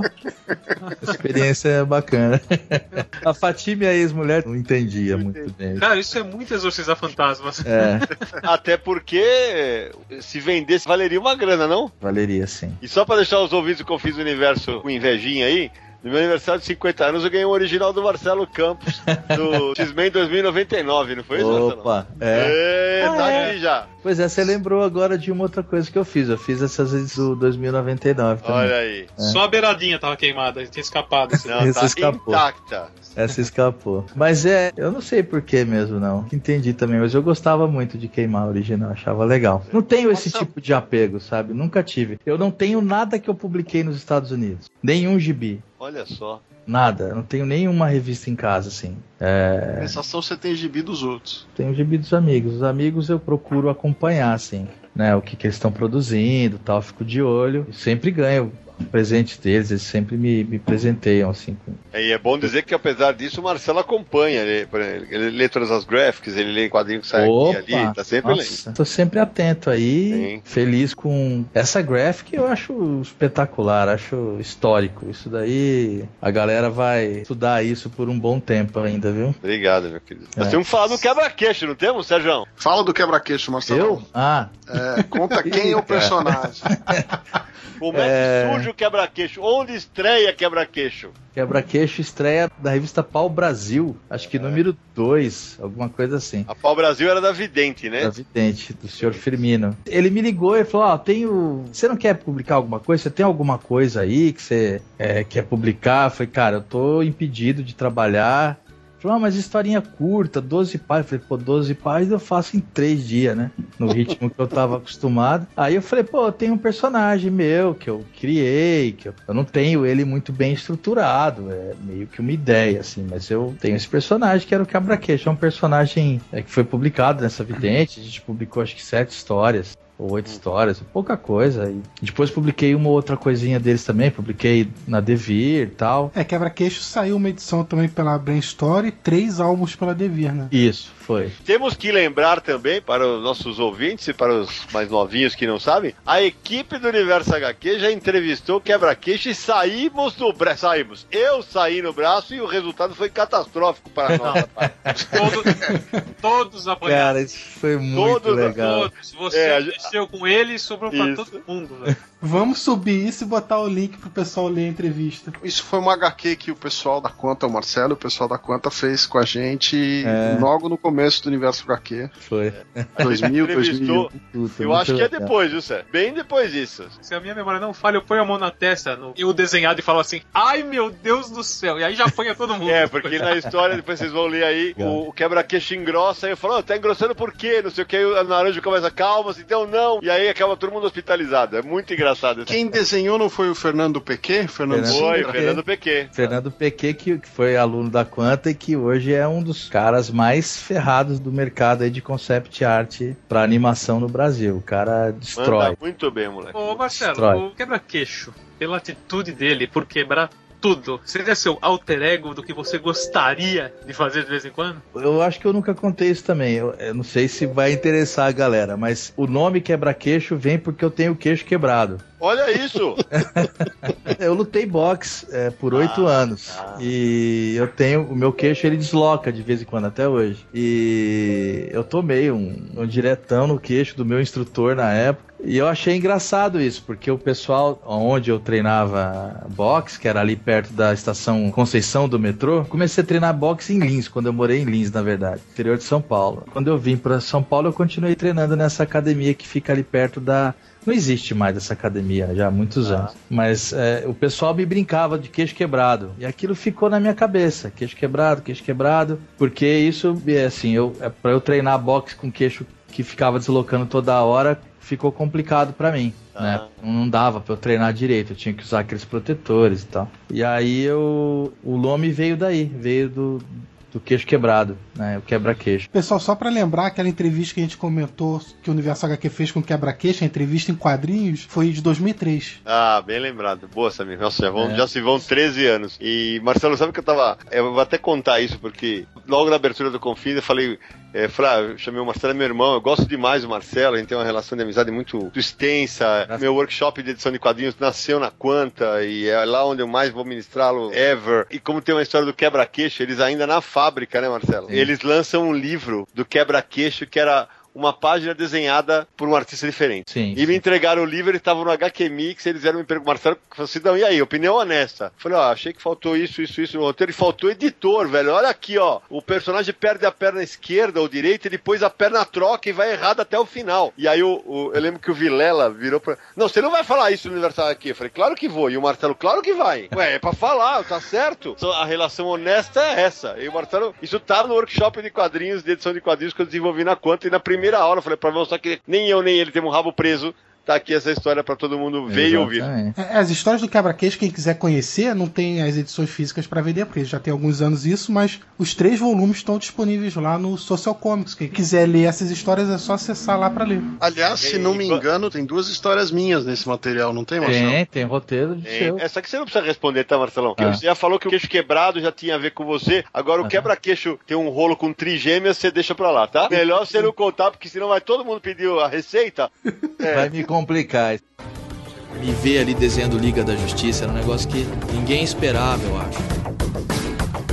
Mas, Marcelo, vamos contar da fase que você trabalhava no Firmino, que você tem uma história engraçada com o Firmino, que o editor pedia pra você reduzir o volume de texto do balão. Você de birra ia lá e colocava mais texto ainda. É verdade. Ele ficava bravo comigo, porque ele falava, "Mas, é, o pessoal não lê, essa molecada não lê. E não sei o que, e eu sempre li muito, né? Nossa, minha vida foi lendo literatura mesmo, livro, tudo. E eu falava, cara, então eu vou escrever mais. E eu chegava com calhamaços de texto, assim, e ele ficava louco da vida, me brigava comigo, falava, nossa, ninguém vai ler esse negócio. Isso aí o pessoal não vai ler nada, porque esses balão enorme, não sei o que. e eu enchia de coisa lá. Era bem legal. É que você é do aí- contra, né, aí- cara? Sou do É, contra, sou do aí, contra. aí o Marcelo aproveita essa verve de escrever e lançou talvez isso, que agora foi relançado pela sede de São Paulo, em que o cara escreve para caralho numa Sim. tira. Mas ali, Marcelo, era uma coisa que você queria experimentar, né? É, na verdade, esse material ele não foi feito para ser publicado. Foi um- uma fase da minha vida complicada, eu tava me Sim. separando, vários problemas profissionais, né? Com o final da fábrica de quadrinhos, um monte de coisa acontecendo. É, decido me separar, decido parar de desenhar quadrinhos e tudo. Era um negócio meio. O pessoal costuma brincar que é existencialista, né? Mas é, não era um material para ser publicado. Eu nunca quis publicar esse material. Era uma coisa que eu fazia uma autocrítica, não sei, alguma coisa desse tipo, assim. E acabou do pessoal da Casa 21 é, vendo, né, esse material. Uma vez que o Roberto teve na Quanta, eles faziam o FIC também, né? O Roberto comandava o FIC, não era? Isso, exatamente. É. E aí ele teve na Quanta, ele passou uma tarde lá com a gente, e ele tinha essa editora, né, que fez aquelas cidades ilustradas. Isso, tudo Casa mais. 21. Casa 21. Ele passou uma tarde lá, ele tava até com o David Lloyd, desenhista do V de Vingança. Eles passaram um dia lá na Quanta e ele falou: ah, você não tá fazendo nada? Mostrei pra ele, ele falou: ah, eu quero publicar isso. Eu falei: não, mas isso aqui é meu, cara, isso aqui é coisa pessoal, eu não, não quero tal. E aí os amigos, é, o Roger, o Cariello, essa galera toda passaram alguns meses, né? O Alexandre, que trabalha aqui na Quanta comigo, tudo, o pessoal, o Fugito, Davi Calil, essa galera toda insistiu muito, assim, que fosse publicado. A gente publicou pela Casa 21 e agora saiu ele completo, né? Porque a gente publicou uma pequena parte na Casa 21 e aí saiu tudo pelo SESI agora. Mas é um negócio meio bizarro, assim. É um material meio estranho pra mim, assim. Bom, galera, então, o papo tá espetacular, excelente, mas a gente tem que dar uma pausinha. E no próximo bloco, a parte que os nossos ouvintes mais gostam: as indicações da galera do Confis Universo. Até já.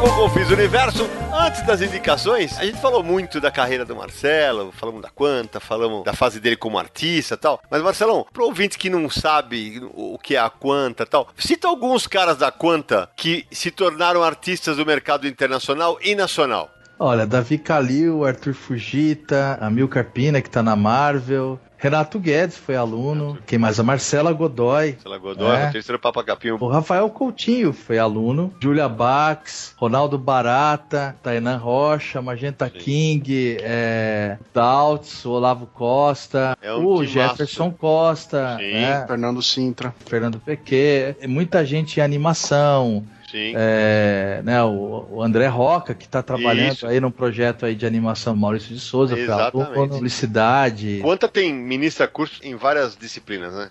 é, é, desenho, quadrinhos, ilustração, cursos de pintura, de arte digital, a gente procura cobrir todas as... Bate aquele orgulho, Bom, não bate, Marcelão? Pô, bate, viu, cara? Tem que bate bater sim. mesmo. Acho- é, a gente tem que deixar alguma coisa aí para algumas pessoas que vão lembrar, a gente deixa algumas coisas boas, né? Bom, então acho que agora sim é hora da equipe do Confis Universo fazer as suas indicações. E Samir Naliato, quem nós vamos indicar hoje mesmo? Não sei. Como não sabe, Lazarento? então tá bom. Então, já que o Samir não sabe, quem fez a pauta foi Marcelo Naranjo, hoje só vale trabalho em que Marcelo Campos estiver envolvido. Aff, mas coitado. Eu vou deixar a bucha pra vocês e eu vou começar, entendeu? Eu vou começar com dois trabalhos que o Marcelo não tá envolvido como autor, mas tá envolvido como curador. A Quanta, desde o ano passado, faz uma parceria muito interessante com a editora SESI São Paulo. E essa parceria tá dando vazão não apenas por meio da Quanta, mas também por outros autores, há dezenas de álbuns nacionais que estão saindo, alguns pela Quanta, outros sem a Quanta, como do Orlandelli, como do Gilmar Fernandes, do Ruiz. Agora, eu vou indicar dois que saíram aí de alunos da Quanta, de parcerias que nasceram da curadoria do Marcelo e do pessoal de lá. O primeiro é o Que Deus Te Abandone, roteiro do André Diniz, com arte do Tainan Rocha, uma grande HQ, lançada em novembro do ano passado. Você ainda encontra em livrarias, você encontra em, sites de venda. E a segunda, uma obra que eu curti demais, um dos melhores desenhos deste ano aqui, Paraíba, uma grande HQ escrita pelo Gabriel Mourão, com desenho do Olavo Costa, que está desenhando uma barbaridade. E os dois álbuns, vale a pena você conferir os dois álbuns. E o Marcelo está de parabéns por encabeçar esse projeto. É, então, a gente foi procurado ano passado pelo SES Editora, né? Com a intenção de criar um selo, de trabalhar um selo de quadrinhos. Ficou super orgulhoso, né? Porque é uma instituição como o SES e tal, é, procurar a gente, foi um carimbo aí na, no trabalho da gente, né? Então, a ideia era a gente construir aí um, um, um selo com bastante títulos, com estilos diferentes, temáticas diferentes, gêneros, estéticas diferentes. Não, não tem uma linha editorial definida em termos de gênero. Isso foi legal porque a gente pôde uh, trazer toda a galera que tá aqui da Quanta e algumas pessoas de fora também, né? Que não são é, exatamente da Quanta. Na real, a, maioria dos álbuns que a gente lançou é tudo galera da Quanta mesmo. Isso. E tem uns álbuns ótimos, assim. É, eu posso fazer a minha indicação, pode, então? Pode, ai, então tá. Vai é... indicar lá. Então vamos lá. É, um que eu indico é o, o Sobrenatural Social Clube, do Ronaldo Barata. O HQ Infanto Juvenil. É, uma HQ infanto juvenil que eu acho que é uma coisa que eu acho engraçado esse lance do quadrinho autoral. O pessoal esquece de fazer um pouco de gibi pra molecada, né? De aventura, né? Uma coisa divertida, é, leve, gostosa de ler e tudo mais. E o Barato acho que conseguiu fazer muito bem isso aí. É uma mistura de Scooby-Doo com Conta Comigo, com Goonies, Goonies. E, e fica muito, muito legal, assim. São dois volumes. E um outro que eu gostei muito de ter publicado é o Pogando, da, da Psonha. Psonha quadrinho que é uma mulher e que muito legal, né? Exatamente. Da, da, realidade dela com punk, né? Exatamente, é um pouco, é quase que uma vivência ali dela, né? Ela, ela teve uma banda punk, de vez em quando ela toca com as meninas ainda, mas ela teve uma banda punk é, só de meninas e ela conta, é um pouco o que ela via ali na cena punk de São Paulo, né? É, achei muito legal, é um álbum que ganhou o PROAC, né? E acho muito legal a visão dela. Eu fui jurado no ano que ela ganhou. Foi, né?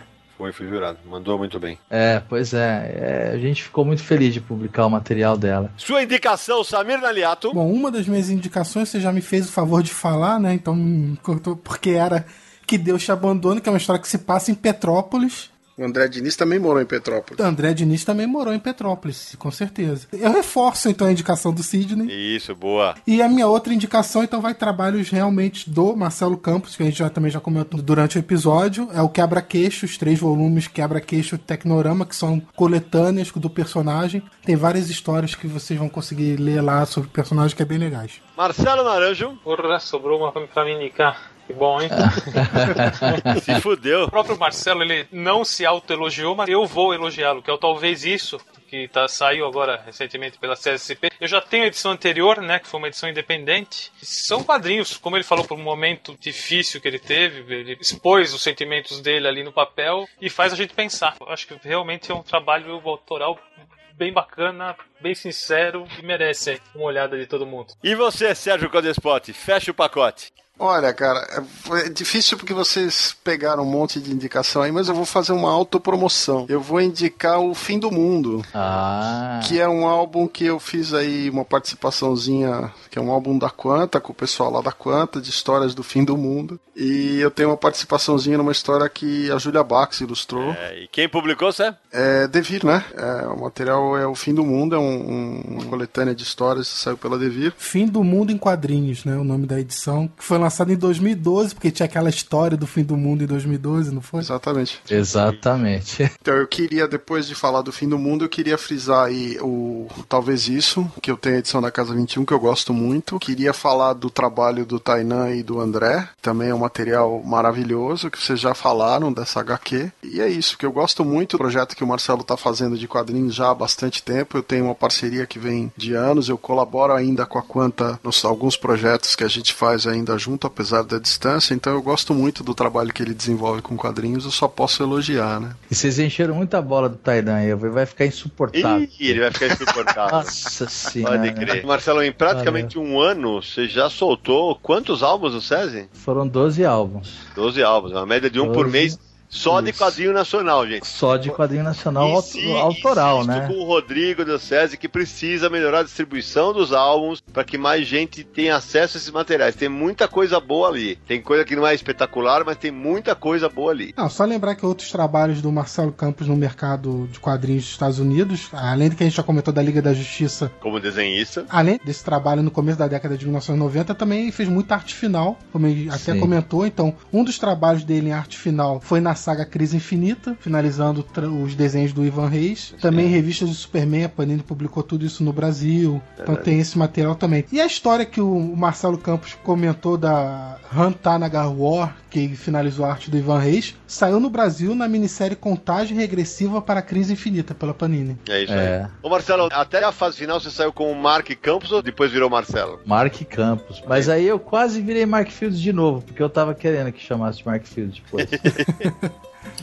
Antes da gente fechar o programa, eu tenho uma pergunta pra fazer pro Marcelo. Vai. O Marcelo é um cara que gosta muito de quadrinho velho. Marcelo, se você tivesse que recomendar pro leitor algum quadrinho mais antigo aí pra molecada ler, o que, que você recomendava? Que você gosta, né? É, saiu agora uma edição, eu não vou saber que editora que é, acho que é da Pixel, fala, se eu não mas me fala engano. o que é que a gente Fala que eu te ajudo. Do Príncipe Valente. A Sim, da publicação é da Pixel, né? É, Pixel. Eu comprei a edição e tá bonita, viu? Tá bonita. Acho que é legal a galera conhecer um pouquinho o que foi feito antes, até um pouco mais, né, de base aí pra falar algumas coisas, né? Porque às vezes o pessoal fala, esse cara é tão incrível e o desenho dele é tão diferente e a galera já fazia isso 60 anos atrás, sabe? Exatamente. Então é, é, tem que dar uma olhadinha pra Saiu um material, acho que é da Pixel também, do Popeye, que são as tiras de um cara chamado Bud Sagendorf, que é considerado aí o, o cara que melhor fez o Popeye, até melhor do que o próprio criador, né? Ah, a Pixel tem publicado muito desse material clássico. Tem Fantasma, tem Mandrake, E, e tá legal o material, tá tem o bacana. Flash o material. Gordon. Isso. Tiradas Como- da, como- da IDW e da Fantagraph. É, mesmo a, a título de curiosidade que seja pra galera conhecer o que, que foi feito. Não, co- pra colecionar, isso é maravilhoso. Tem E, e, e- e sabendo pensar em que época que isso foi feito, qual era o cenário. É, que- eu até falo isso no workshop de edição. A molecada, a galera que tá começando a desenhar agora, que, tem- que desenha nos últimos 10 anos, é, às vezes eu sinto que o pessoal precisa estudar um pouquinho mais o que já foi feito de quadrinho, porque tem tanto cara bom que eles não conhecem, cara. É, é. Ah, não, quer, quer sua influência? Jim Lee. Nada contra, cara, mas, meu, antes dele. Nossa senhora da Não, Aparecida. até se ele quer seguir É. o estilo Jim Lee, se ele conhecer os outros, ele vai fortalecer a arte dele. Exata. É. Vou ser polêmico agora, é, até pra Vai, vai encerrar. a galera não achar que Batman foi criado pelo Frank Miller, entendeu? Isso, muito bem. É bem, muito bem lembrado. É, e a galera que gosta de Jim Lee, se quiser aprender a desenhar de verdade, vai ver um tal de Bird Hogarth. E Pois é, para, pois para, Para com Jim Lee, por favor. Exatamente. Quem não sabe, desenhou Tarzan magnificamente. A gente sempre tem essa preocupação no Confis do Universo de explicar pra quem tá ouvindo e mais novo e não sabe quem é. Bom, antes da gente se despedir, não sai daí no próximo bloco, atendendo aos pedidos dos nossos ouvintes e leitores, está de volta a sessão de e-mails e WhatsApp. Até já!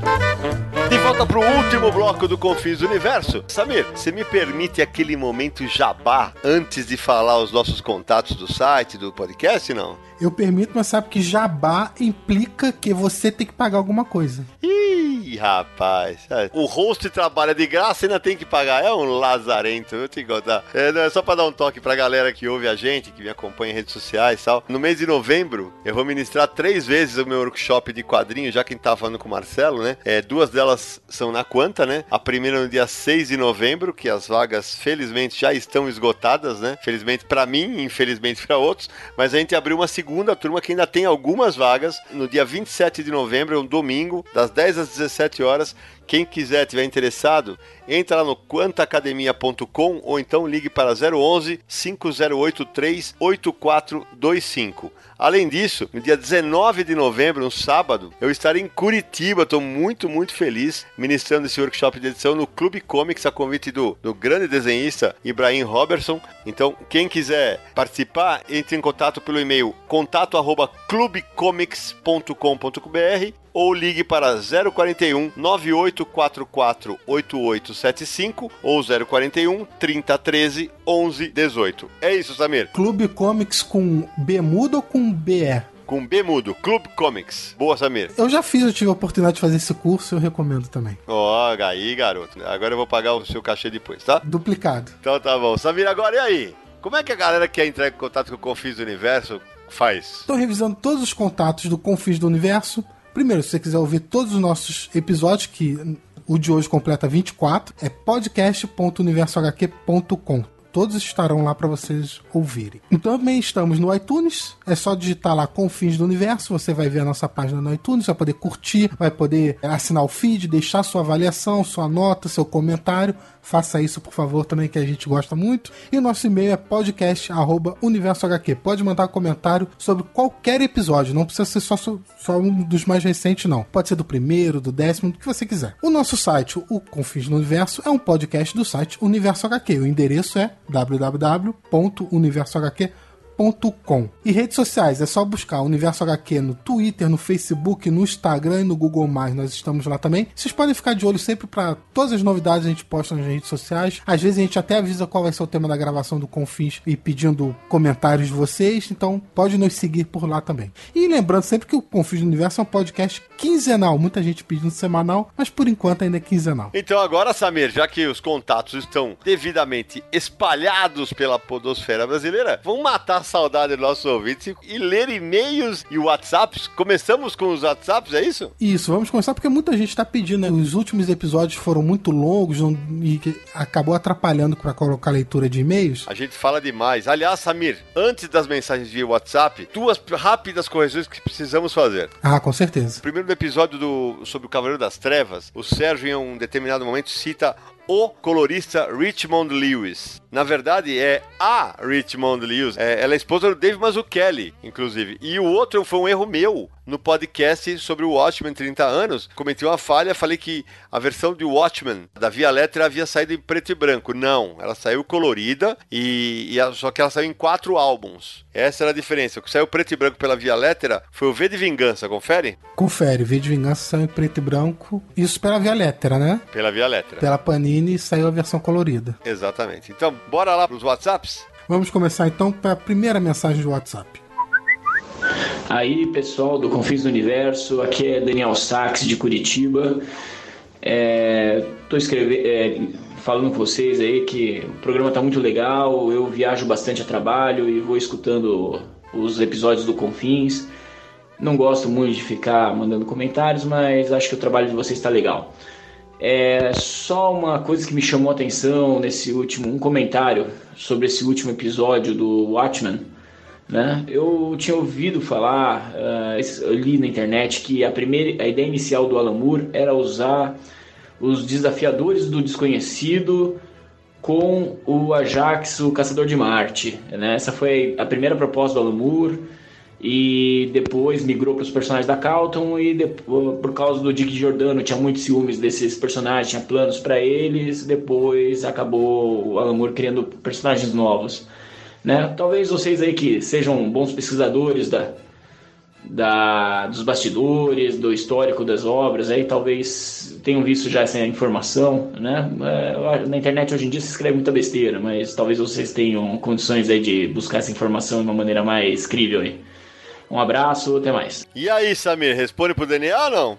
Pois é, a gente acabou. Aí é uma história que era desconhecida por nós. Eu lembro do Zoom Zoom Zoom, mas a, de ter lido alguma coisa, não. É, a gente, quando recebeu essa mensagem, foi procurar do que, que se tratava e, bom, encontrei uma entrevista do Alan Moore que ele comenta o que aconteceu realmente. O que acontece, de acordo com essa entrevista do Alan Moore, é o seguinte: ele trabalhou com Dave Gibbons na 2000 AD, lá na Inglaterra, e gostaram muito de trabalhar juntos. E aí come eles começaram a conversar sobre outros trabalhos que podiam fazer. E surgiu a oportunidade de trabalhar para DC. E aí, na conversa entre eles do que poderiam fazer na DC Comics, veio à tona a ideia de talvez fazer alguma coisa com Desafiadores do Desconhecido ou com Ajax. Mas não seria o Watchman. Isso seria projetos com os personagens. Ah, tá legal. E o que acontece quando eles começaram a formatar propriamente o Watchman, já era com personagens da Calton, que aí é aquela história que a gente contou. Aí o editorial da DC recomendou que isso não fosse feito, até foi recomendado pelo Dick Giordano, porque tinham planos pro pessoal da Calton, então eles seguiram com a história e fizeram personagens análogos, que são os do Watchman. Mas eram projetos distintos. Foi, nem chegaram a desenvolver o projeto. Assim, é o que a gente pode trabalhar. Legal. Esse, esse, esse, enfim, foi isso. Bora pra próxima mensagem.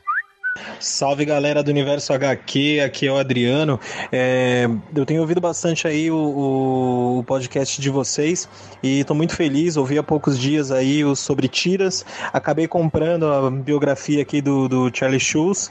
Sensacional, o podcast de vocês está cada vez melhor. Meu, demais, demais mesmo, muito louco. Da hora. Tem sido uma recompensa pra gente de nesse um ano. Trabalho é árduo, é uma loucura, a gente às vezes não tem tempo, tá viajando, eu mais viajando, né? A galera enrolada com o trabalho. Mas esse retorno dos ouvintes, dos leitores, tem sido incrível em todo lugar que eu vou. É quando eu faço a brincadeira, pô, a parte que nossos ouvintes mais gostam, as indicações do universo aqui, muita, mas muita gente mesmo está seguindo as nossas indicações e descobrindo grandes quadrinhos e dando esse retorno para nós. Ó, oh, vocês indicaram, eu comprei, gostei, muito obrigado isso é, é um carinho que a gente tem com, com o leitor e que a gente recebe de volta. Então, a gente que agradece a audiência e continue com a gente que tem muita coisa boa pela frente ainda para fazer. Vamos pro próximo. Fala pessoal do Confins do Universo, meu nome é Marcos, eu tenho 32 anos, sou bancário aqui de Maceió, Alagoas. É, vim dar os parabéns pelo excelente episódio 21, a entrevista com o JP Martins. E queria sugerir que vocês trouxessem mais pessoas dos bastidores do editorial no Brasil, essas histórias sobre como as revistas são produzidas, essas histórias que a gente não vê em outros sites são muito interessantes. Fica a dica para os próximos episódios. Um abraço e até a próxima. Olha aí, Samir, o Marcos, é, deve ser outro que a nossa pauta vazou para algum lugar, porque este episódio foi com o Marcelo Campos exatamente nessa mesma linha, né? E logo depois do JP teve episódio comigo, né? Que também falou muito de mercado nacional. espero que ele tenha gostado do episódio de hoje. Exatamente, aquela sacanagem que vocês três armaram comigo, né? Somos santos. E aliás, eu quero agradecer as, putz, sem brincadeira, centenas de mensagens tanto pelo site, quanto pelo meu Twitter, quanto pelo meu Facebook, da galera que, que adorou a, a, cachorrada do bem que esses três fizeram comigo no episódio 22, que foi o Engabelando Sidney Guzman. Foi um presente deles para mim e ver que a galera gostou tanto das histórias que eu contei foi mais legal ainda. Nosso episódio de aniversário, aliás. Exatamente. Vamos lá. Fala aí galera do Confins do Universo, aqui é Ezequiel Siqueira, 38 anos analista de sistemas.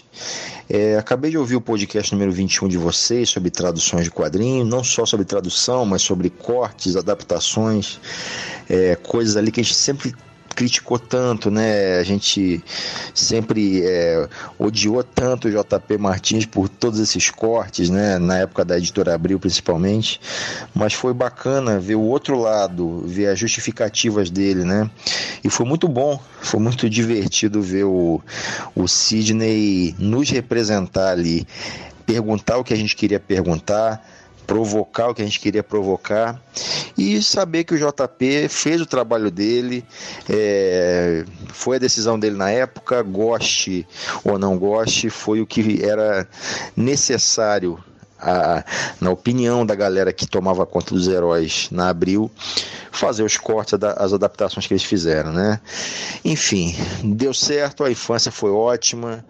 Hoje em dia a gente tem acesso a coisas originais e muitos aqui que têm é, condições de ter esses originais que fiquem com a versão original e também com os formatinhos ali que tanta nostalgia nos trazem ao folhear, a lembrar e a ouvir esse podcast tão bacana de vocês. Obrigado aí, galera. Um abraço. Ô Ezequiel, valeu demais pelo contato. Assim, é, como o Ezequiel falou, ah, todo mundo odiava o JP. Não, não é, acho que ódio é uma palavra muito forte. A gente criticava muito. E quando você fala que eu representei os leitores, é porque o JP, a gente briga desde sempre sobre esses assuntos. E a gente vai brigar por toda a eternidade. Mas como eu falei, e foi uma das coisas mais elogiadas do programa, foi justamente porque a gente faz isso com educação, respeitando um ponto de vista do outro. E você foi preciso. Apesar de toda. Da, ah, é, era o corte, a gente descobriu depois, não é uma prática, na minha opinião, correta tal. Mas o trabalho do JP, do Elcio de Carvalho, né, naquela fase, na Abril, teve muita importância para que a gente conseguisse chegar no momento que a gente está hoje. Com prós e contras, faz parte da nossa história. E como eu digo pro Jota, né? Ele é o nosso malvado favorito, né? Né, Samir? Pô, e o Jota, tem que falar aqui que o Jota gostou de participar do Confins, né? Ele não só gostou, como ele ficou bravinho porque não foi convidado pro do Watchmen. E quando eu falei para ele, logo nos primeiros dias após a, o programa ir ao ar, eu falei, Ih, Jota, a galera tá gostando do programa. Ele falou, droga, eu preciso me esforçar mais para as pessoas me odiarem, né? É uma figura, né? É uma figura raríssima, né? É, não, as pessoas também têm que saber dividir, assim. É, é a, claro. a, gente não concorda, na nossa opinião, com os cortes claro. que eram feitos, coisas, mas não tem nada a ver com a pessoa. Né? Óbvio que não. Né? Então, é pelo contrário, a gente conhece o J há anos. Exatamente. Então vamos lá, para a última mensagem de WhatsApp. Pessoal, Vai em lá. breve, um, um novo número do WhatsApp, tá? Mas vamos para a última agora. Olá, Confins. É um privilégio ouvir o excelente trabalho de vocês. Sou Paulo, decenalta, fã do Azulão de Campina Grande, Paraíba. Leio e coleciono quadrinhos há 21 anos e amo reler um formatinho despretensiosamente. Ei, tô empolgadaço com o renascimento da DC e da expansão dos títulos do Superman. Claro que também ansioso pelas novas guerras secretas. O que acham? Na minha pilha não falta Tex e alguns mangás como Vilani Saga e Guerreiro de Sidônia. Valeu! Boa, Paulão, boa, gostei. O Paulo é eclético, gostei de ver. Tem que ler Tex, ler super-herói, ler mangá. Acho que é, isso, é por aí mesmo. É, e obrigado pela audiência aí. Aliás, a audiência do Confis do Universo entre os fãs do Nordeste é enorme, o que nos enche de orgulho. Obrigado e continue com a gente. Vamos pros e-mails, Samir? Agora temos alguns e-mails também, né? Temos que botar em dia as leituras. Quem começa, eu ou você? Eu começo. Vamos lá então, o primeiro e-mail. Renato Pereira. Não disse a idade nem de onde vive. Ô Renato, depois manda pra gente, tá? No episódio 23, intitulado A Vingança de Sidney Guzman, na verdade não é esse o título do episódio, mas tudo bem.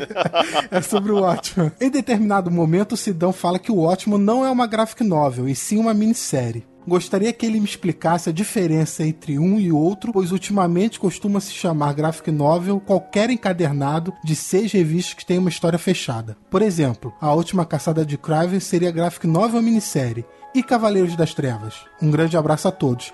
Se não antes de você responder, só vou falar para ele o seguinte, Renato. A última caçada de Kraven e Cavaleiro das Trevas atualmente não é minissérie nem graphic novel, é encadernado, porque coleta edições foram publicados individualmente Exatamente. antes. Então, Kraven, a última caçada de Kraven saiu na revista mensal do Homem-Aranha. Uhum. E agora está coletado Isso. no encadernado. Cavaleiros das Trevas minissérie agora coletado num encadernado. A gente explicou, eu expliquei rapidamente no programa que é, o conceito de graphic novel é uma obra autocontida. Ela é concebida para uma edição só. Publicada de uma vez só. Exato, e não para ser. Pra, se você pegar o Watchmen, a cada uma das 12, das 11 edições anteriores, exceto a última, tem um gancho final para começar a próxima edição. Por exemplo, quando você, isso é o que caracterizaria uma minissérie, porque deixava o gancho do suspense para o mês seguinte. Numa graphic novel não tem, vai ter um suspense na virada da página. Muitas vezes encaderna-se revistas antigas mensais ou próprias minisséries em que a primeira página da edição seguinte é um remember do que aconteceu na edição anterior.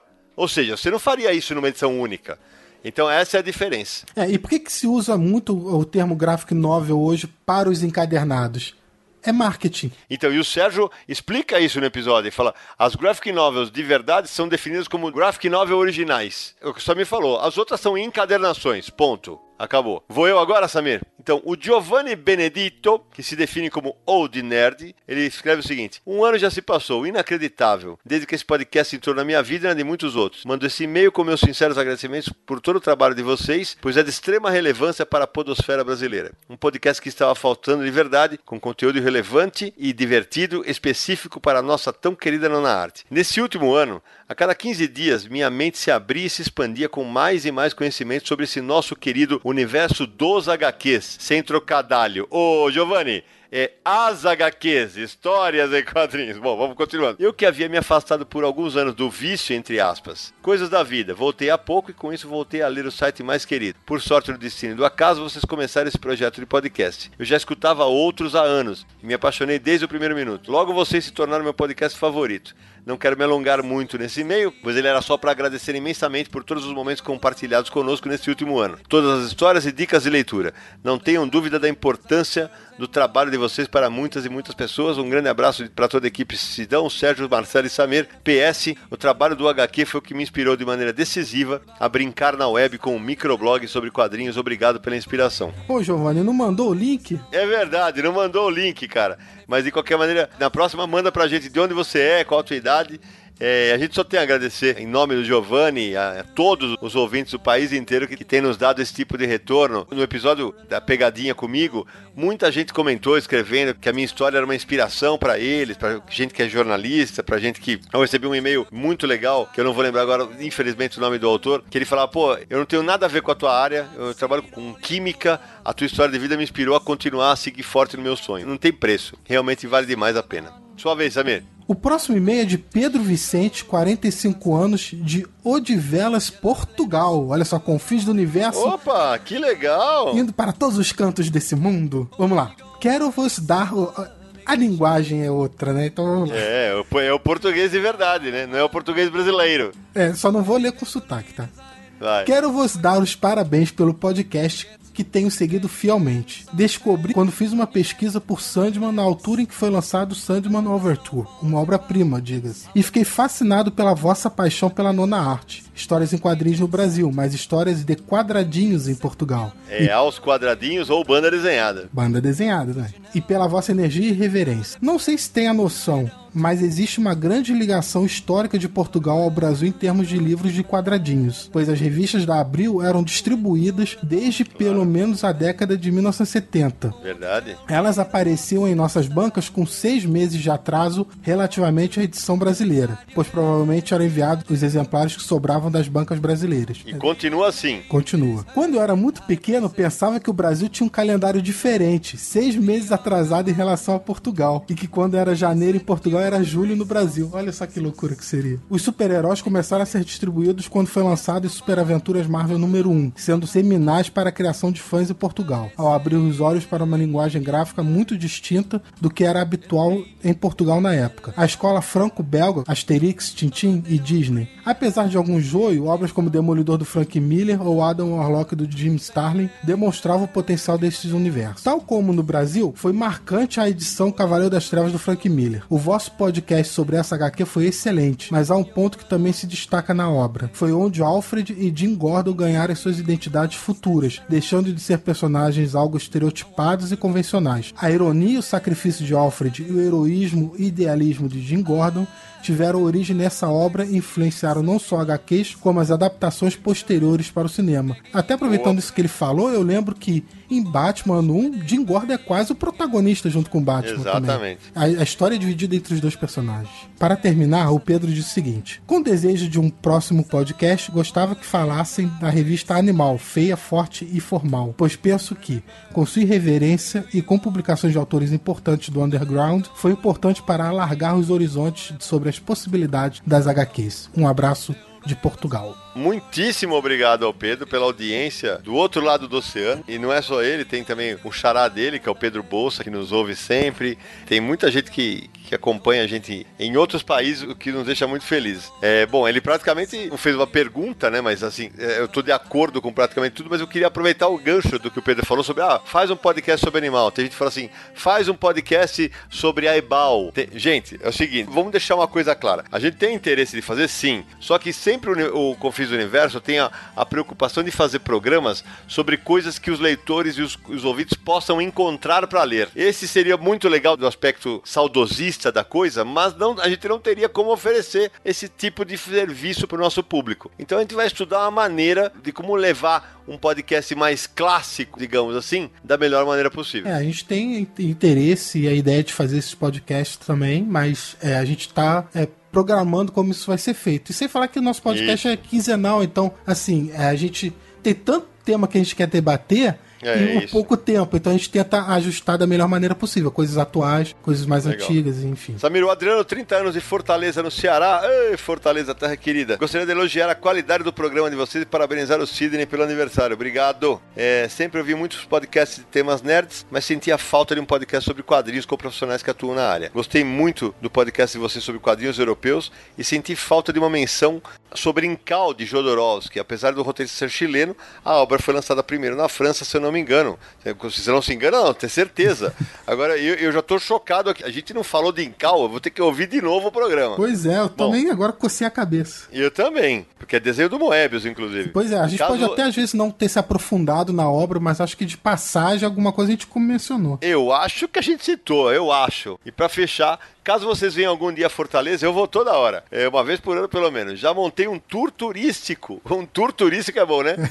Para o Naranjo, com todos os sebos e quadrinhos das cidades. Ei, Naranjo! E ele manda os endereços abaixo. Ó, na próxima, jogo na mão do Naranjo, Adriano. Valeu! Bom, vamos pro próximo então, Sidão. O próximo é do Leonardo Brito Silveira, servidor público, mas não diz de onde é. Parabéns pelo site e pelo podcast. Estão sempre instrutivos e divertidos. Ouvi o podcast 22, com certo atraso, é bem verdade, e a respeito dele, manda alguns comentários. O podcast 22 que é engabelando o Sidney Guzman, da nossa pegadinha com o Sidão, foi o episódio de aniversário comemorativo de um ano. Aí ele continua. Faltou uma grande pergunta pro Sidão. Quais os quadrinhos favoritos dele, além dos companheiros do Crepúsculo? Aliás, tem a Wizard da Globo, onde ele recomenda, assim como outros álbuns europeus, e até onde me lembro, aquela matéria foi o primeiro contato que tive com algo em que ele trabalhou. Algum dia pego o autógrafo dele nessa matéria em alguma convenção. E aí, Sidão, quais são seus um quadrinhos favoritos? Ah, cara, ih, rapaz, eu falei, se você tivesse um Confins do Universo inteiro pra gente falar sobre isso, mas eu já fiz várias listas, mas assim, eu sempre falo, Companheiros do Crepúsculo, para mim é top. É Cavaleiro das Trevas, a minha obra de super-herói favorita. Ah, mas aí é, vai longe, porque, por exemplo, a série toda do Ken Parker tem que estar tá lá várias obras do Will Eisner, série toda do Asterix com um ou outro álbum em destaque, mas assim, no conjunto da obra. Tem Lobo Solitário, que eu adoro. Vai longe, minha lista é muito, muito eclética. Se você der busca em entrevistas comigo na, no Google, você vai achar várias listas, porque de vez em quando eu esqueço uma, lembro de outra. Outro quadrinho maravilhoso, que é do próprio François Bujon, autor do Companheiros do Crepúsculo, e que não saiu no Brasil ainda, Passageiros do Vento. Chegou a sair na década de 90 com Male Male pela Meribérica, mas saíram mais dois volumes há alguns anos em Portugal. A editora Asa publicou na época, em parceria com o Jornal Público, sete álbuns em jornais dominicais. E o Sidão aqui tem, graças a Deus. Mas aí, fica a dica para as editoras, ou melhor, para as editoras brasileiras correrem atrás desse material. Aproveitando o ensejo, é, eu lembro que quando a gente acabou a gravação do seu episódio lá do Engabelando Sidney Guzman, eu comentei com você que, caraca, eu esqueci de perguntar sobre o Batman, que é o personagem que você fala para qualquer um que é o seu preferido. É meu favorito. Só para tirar curiosidade rápida agora, qual foi o primeiro contato que você teve com o Batman e por que, que gostou tanto dele assim? Olha, cara, eu não consigo me lembrar qual é o primeiro, porque eu lembro que eu já gostava dos gibis. Ah, não, certamente foi o foi ou o seriado de TV ou o desenho animado que passava na mesma época. O seriado do Adam West. O do Adam West. Ou foi um desenho animado ou foi um seriado. E depois, como é de 66, e eu começo a ler ali por volta de 72, certamente foi na televisão. E depois eu começo a ler o Batman e falo, pô, mas é tão diferente, não é, não é tão igual, né, que tava lá. Foi exatamente nessa época. Não, o Leonardo ainda mandou umas sugestões de podcast. Vou falar aqui rapidinho umas ideias dele. Vai. Bonelli, hum, Bonelli, ah, tá bom. Ei, os caras estão lendo nossa é, pauta. Corto Maltese ou Hugo Pratt. Ah, Guia do Crepax, quadrinhos de alta fantasia como Conan, Torgal, etc. Uhum. Quadrinhos eróticos, ah, é interessante. Uhum. Podcast sobre quadrinhos jornalísticos e investigativos. Ah, bom tema também, né? Bom tema, bom tema. Aí fala, em tempo, eu sou da geração que lia Marvel na Abril e não percebi os cortes do JP. Ninguém Olha, percebia, muito não tem como perceber se não tiver original. Então, para fechar a minha leitura de e-mail, Samir, o Jader Correia, quadrinista do Rio Grande do Sul, que eu conheço. É, Olá, Samir Naranja e Sidão, faltou o Codespot. Primeiramente, obrigado por, pelo cast maravilhoso. O episódio traduz para mim foi um dos melhores, na minha opinião. Acho que a Marvel deveria criar um universo JP em homenagem a esse tradutor, porque ele praticamente criou um universo próprio, somente para o Brasil. Ouviu, JP? É, então tá bom. É, e ele manda um anexo, um brincando com o What If, o que aconteceria ser da Marvel, que a gente pode colocar nos nossos extras, não podemos, Samir? Vou colocar o desenho dele, é o, o JP como se fosse o Galactus criando o universo Marvel com uma tesoura e uma fita tape na mão. E o Jader é autor de uma HQ chamada Natureza Artificial, que saiu pela Edbook. Eu fiz o texto de quarta capa porque eu li ela primeiro em formato de fanzine, independente. Gostei muito, dei os parabéns. Ele perguntou se eu faria um textinho, eu falei com o maior prazer. E, e tá publicado na quarta capa dessa edição, com um puxãozinho de orelha, porque deixaram um erro de português passar bem no meu texto, né? Mas tudo bem. Bom, então para fechar essa leitura de e-mail prolongada, vamos lá. Olá, boa tarde. Meu nome é Arlidiane. Arlidiane, desculpa, mas ler esse e-mail de primeira assim é meio complicado. Sou professora de História de São Luís Maranhão e assim como meu marido Henrique também é professor de História, passei a ser uma apaixonada por HQs. Não no nível dele, claro, que é um colecionador absolutamente viciado, com 27 anos de quadrinhos nas costas e algumas estantes dessas preciosidades aqui. Eu e o Henrique estamos juntos há 8 anos, temos um filho de 7, o Arthur, e começamos uma amizade justamente quando ele me emprestou o Homem Animal. Depois veio o Ótimo e a partir daí uma mistura de Monstro do Pântano, conversas, V de Vingança do Inferno, risadas, mais amizade. Quando chegaram Cavaleiro das Trevas, Split, etc., eu já estava duplamente apaixonada por ele e pelos quadrinhos. Recentemente descobri o podcast Confins do Universo, que ele ouvia no carro, e ouso dizer que sou mais viciada ainda do que ele. Ah, que legal. Cobro pra ele baixar e tudo.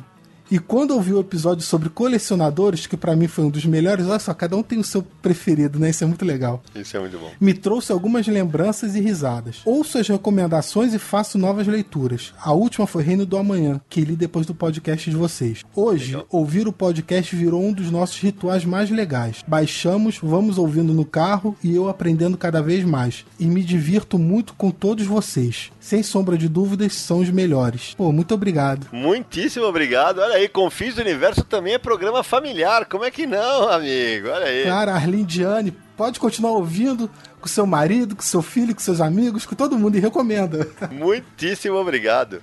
Então, ó, ficou longa essa sessão de e-mails e, e WhatsApps, mas a gente tava devendo fazer três edições, né, Samir? Ah, nem lembro da última quando foi de cabeça, cara. É verdade, nem eu também lembro mais. Bom, então vou colocar. A gente tava devendo botar aqui a opinião dos nossos ouvintes e dos nossos leitores. Então tá aí, dívida quitada, meus amigos. Bom, pessoal, papo agradabilíssimo, sensacional. Eu já conhecia várias das histórias que o Marcelo contou, mas, pô, é sempre espetacular estar com esse monstro do mercado de quadrinho nacional. Marcelão, as suas palavras finais, o meu muito obrigado antes de qualquer coisa. Caras, eu, eu não sei nem agradecer vocês. Muito obrigado pelo convite e foi super divertido, sempre muito legal falar com vocês. É, agradeço, espero que a galera tenha gostado aí do, do bate-papo. Valeu. Samir, sua vez. Marcelo, valeu pela presença. Um abraço pra todo mundo. Até o próximo Confis. Sérgio. Ó, o Marcelo é camarada meu há muitos anos, a gente se fala com muita frequência, mas eu tenho que agradecer a paciência dele aí para participar do programa, que não foi fácil juntar todo mundo para participar da gravação. E só tenho a agradecer tudo que ele faz aí pelo, pelo quadrinho e tal, e a participação dele no programa. Valeu, homem. Você,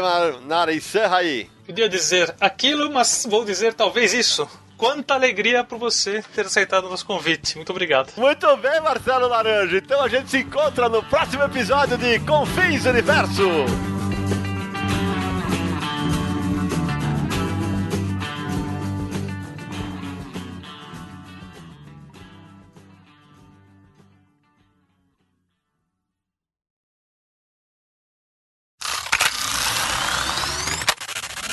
Quando eu era pequeno, meu sonho era se tornar desenhista. Era me tornar, repete. Ah, é, botei se tornar, né? Quando... Já foi pro extra, de cara. Vai. Quando eu era pequeno, meu sonho era. é, garoto, travei. De volta com o Confins do Universo. Mas antes das indicações da galera, eu lembrei, eu lembrei de uma coisa aqui, que, que é claro que eu acabei de esquecer e foi pros extras. Sensacional! Eu ia falar um negócio, esqueci. Puta que pariu. Caralho, eu tinha notado ali que eu botei o papel.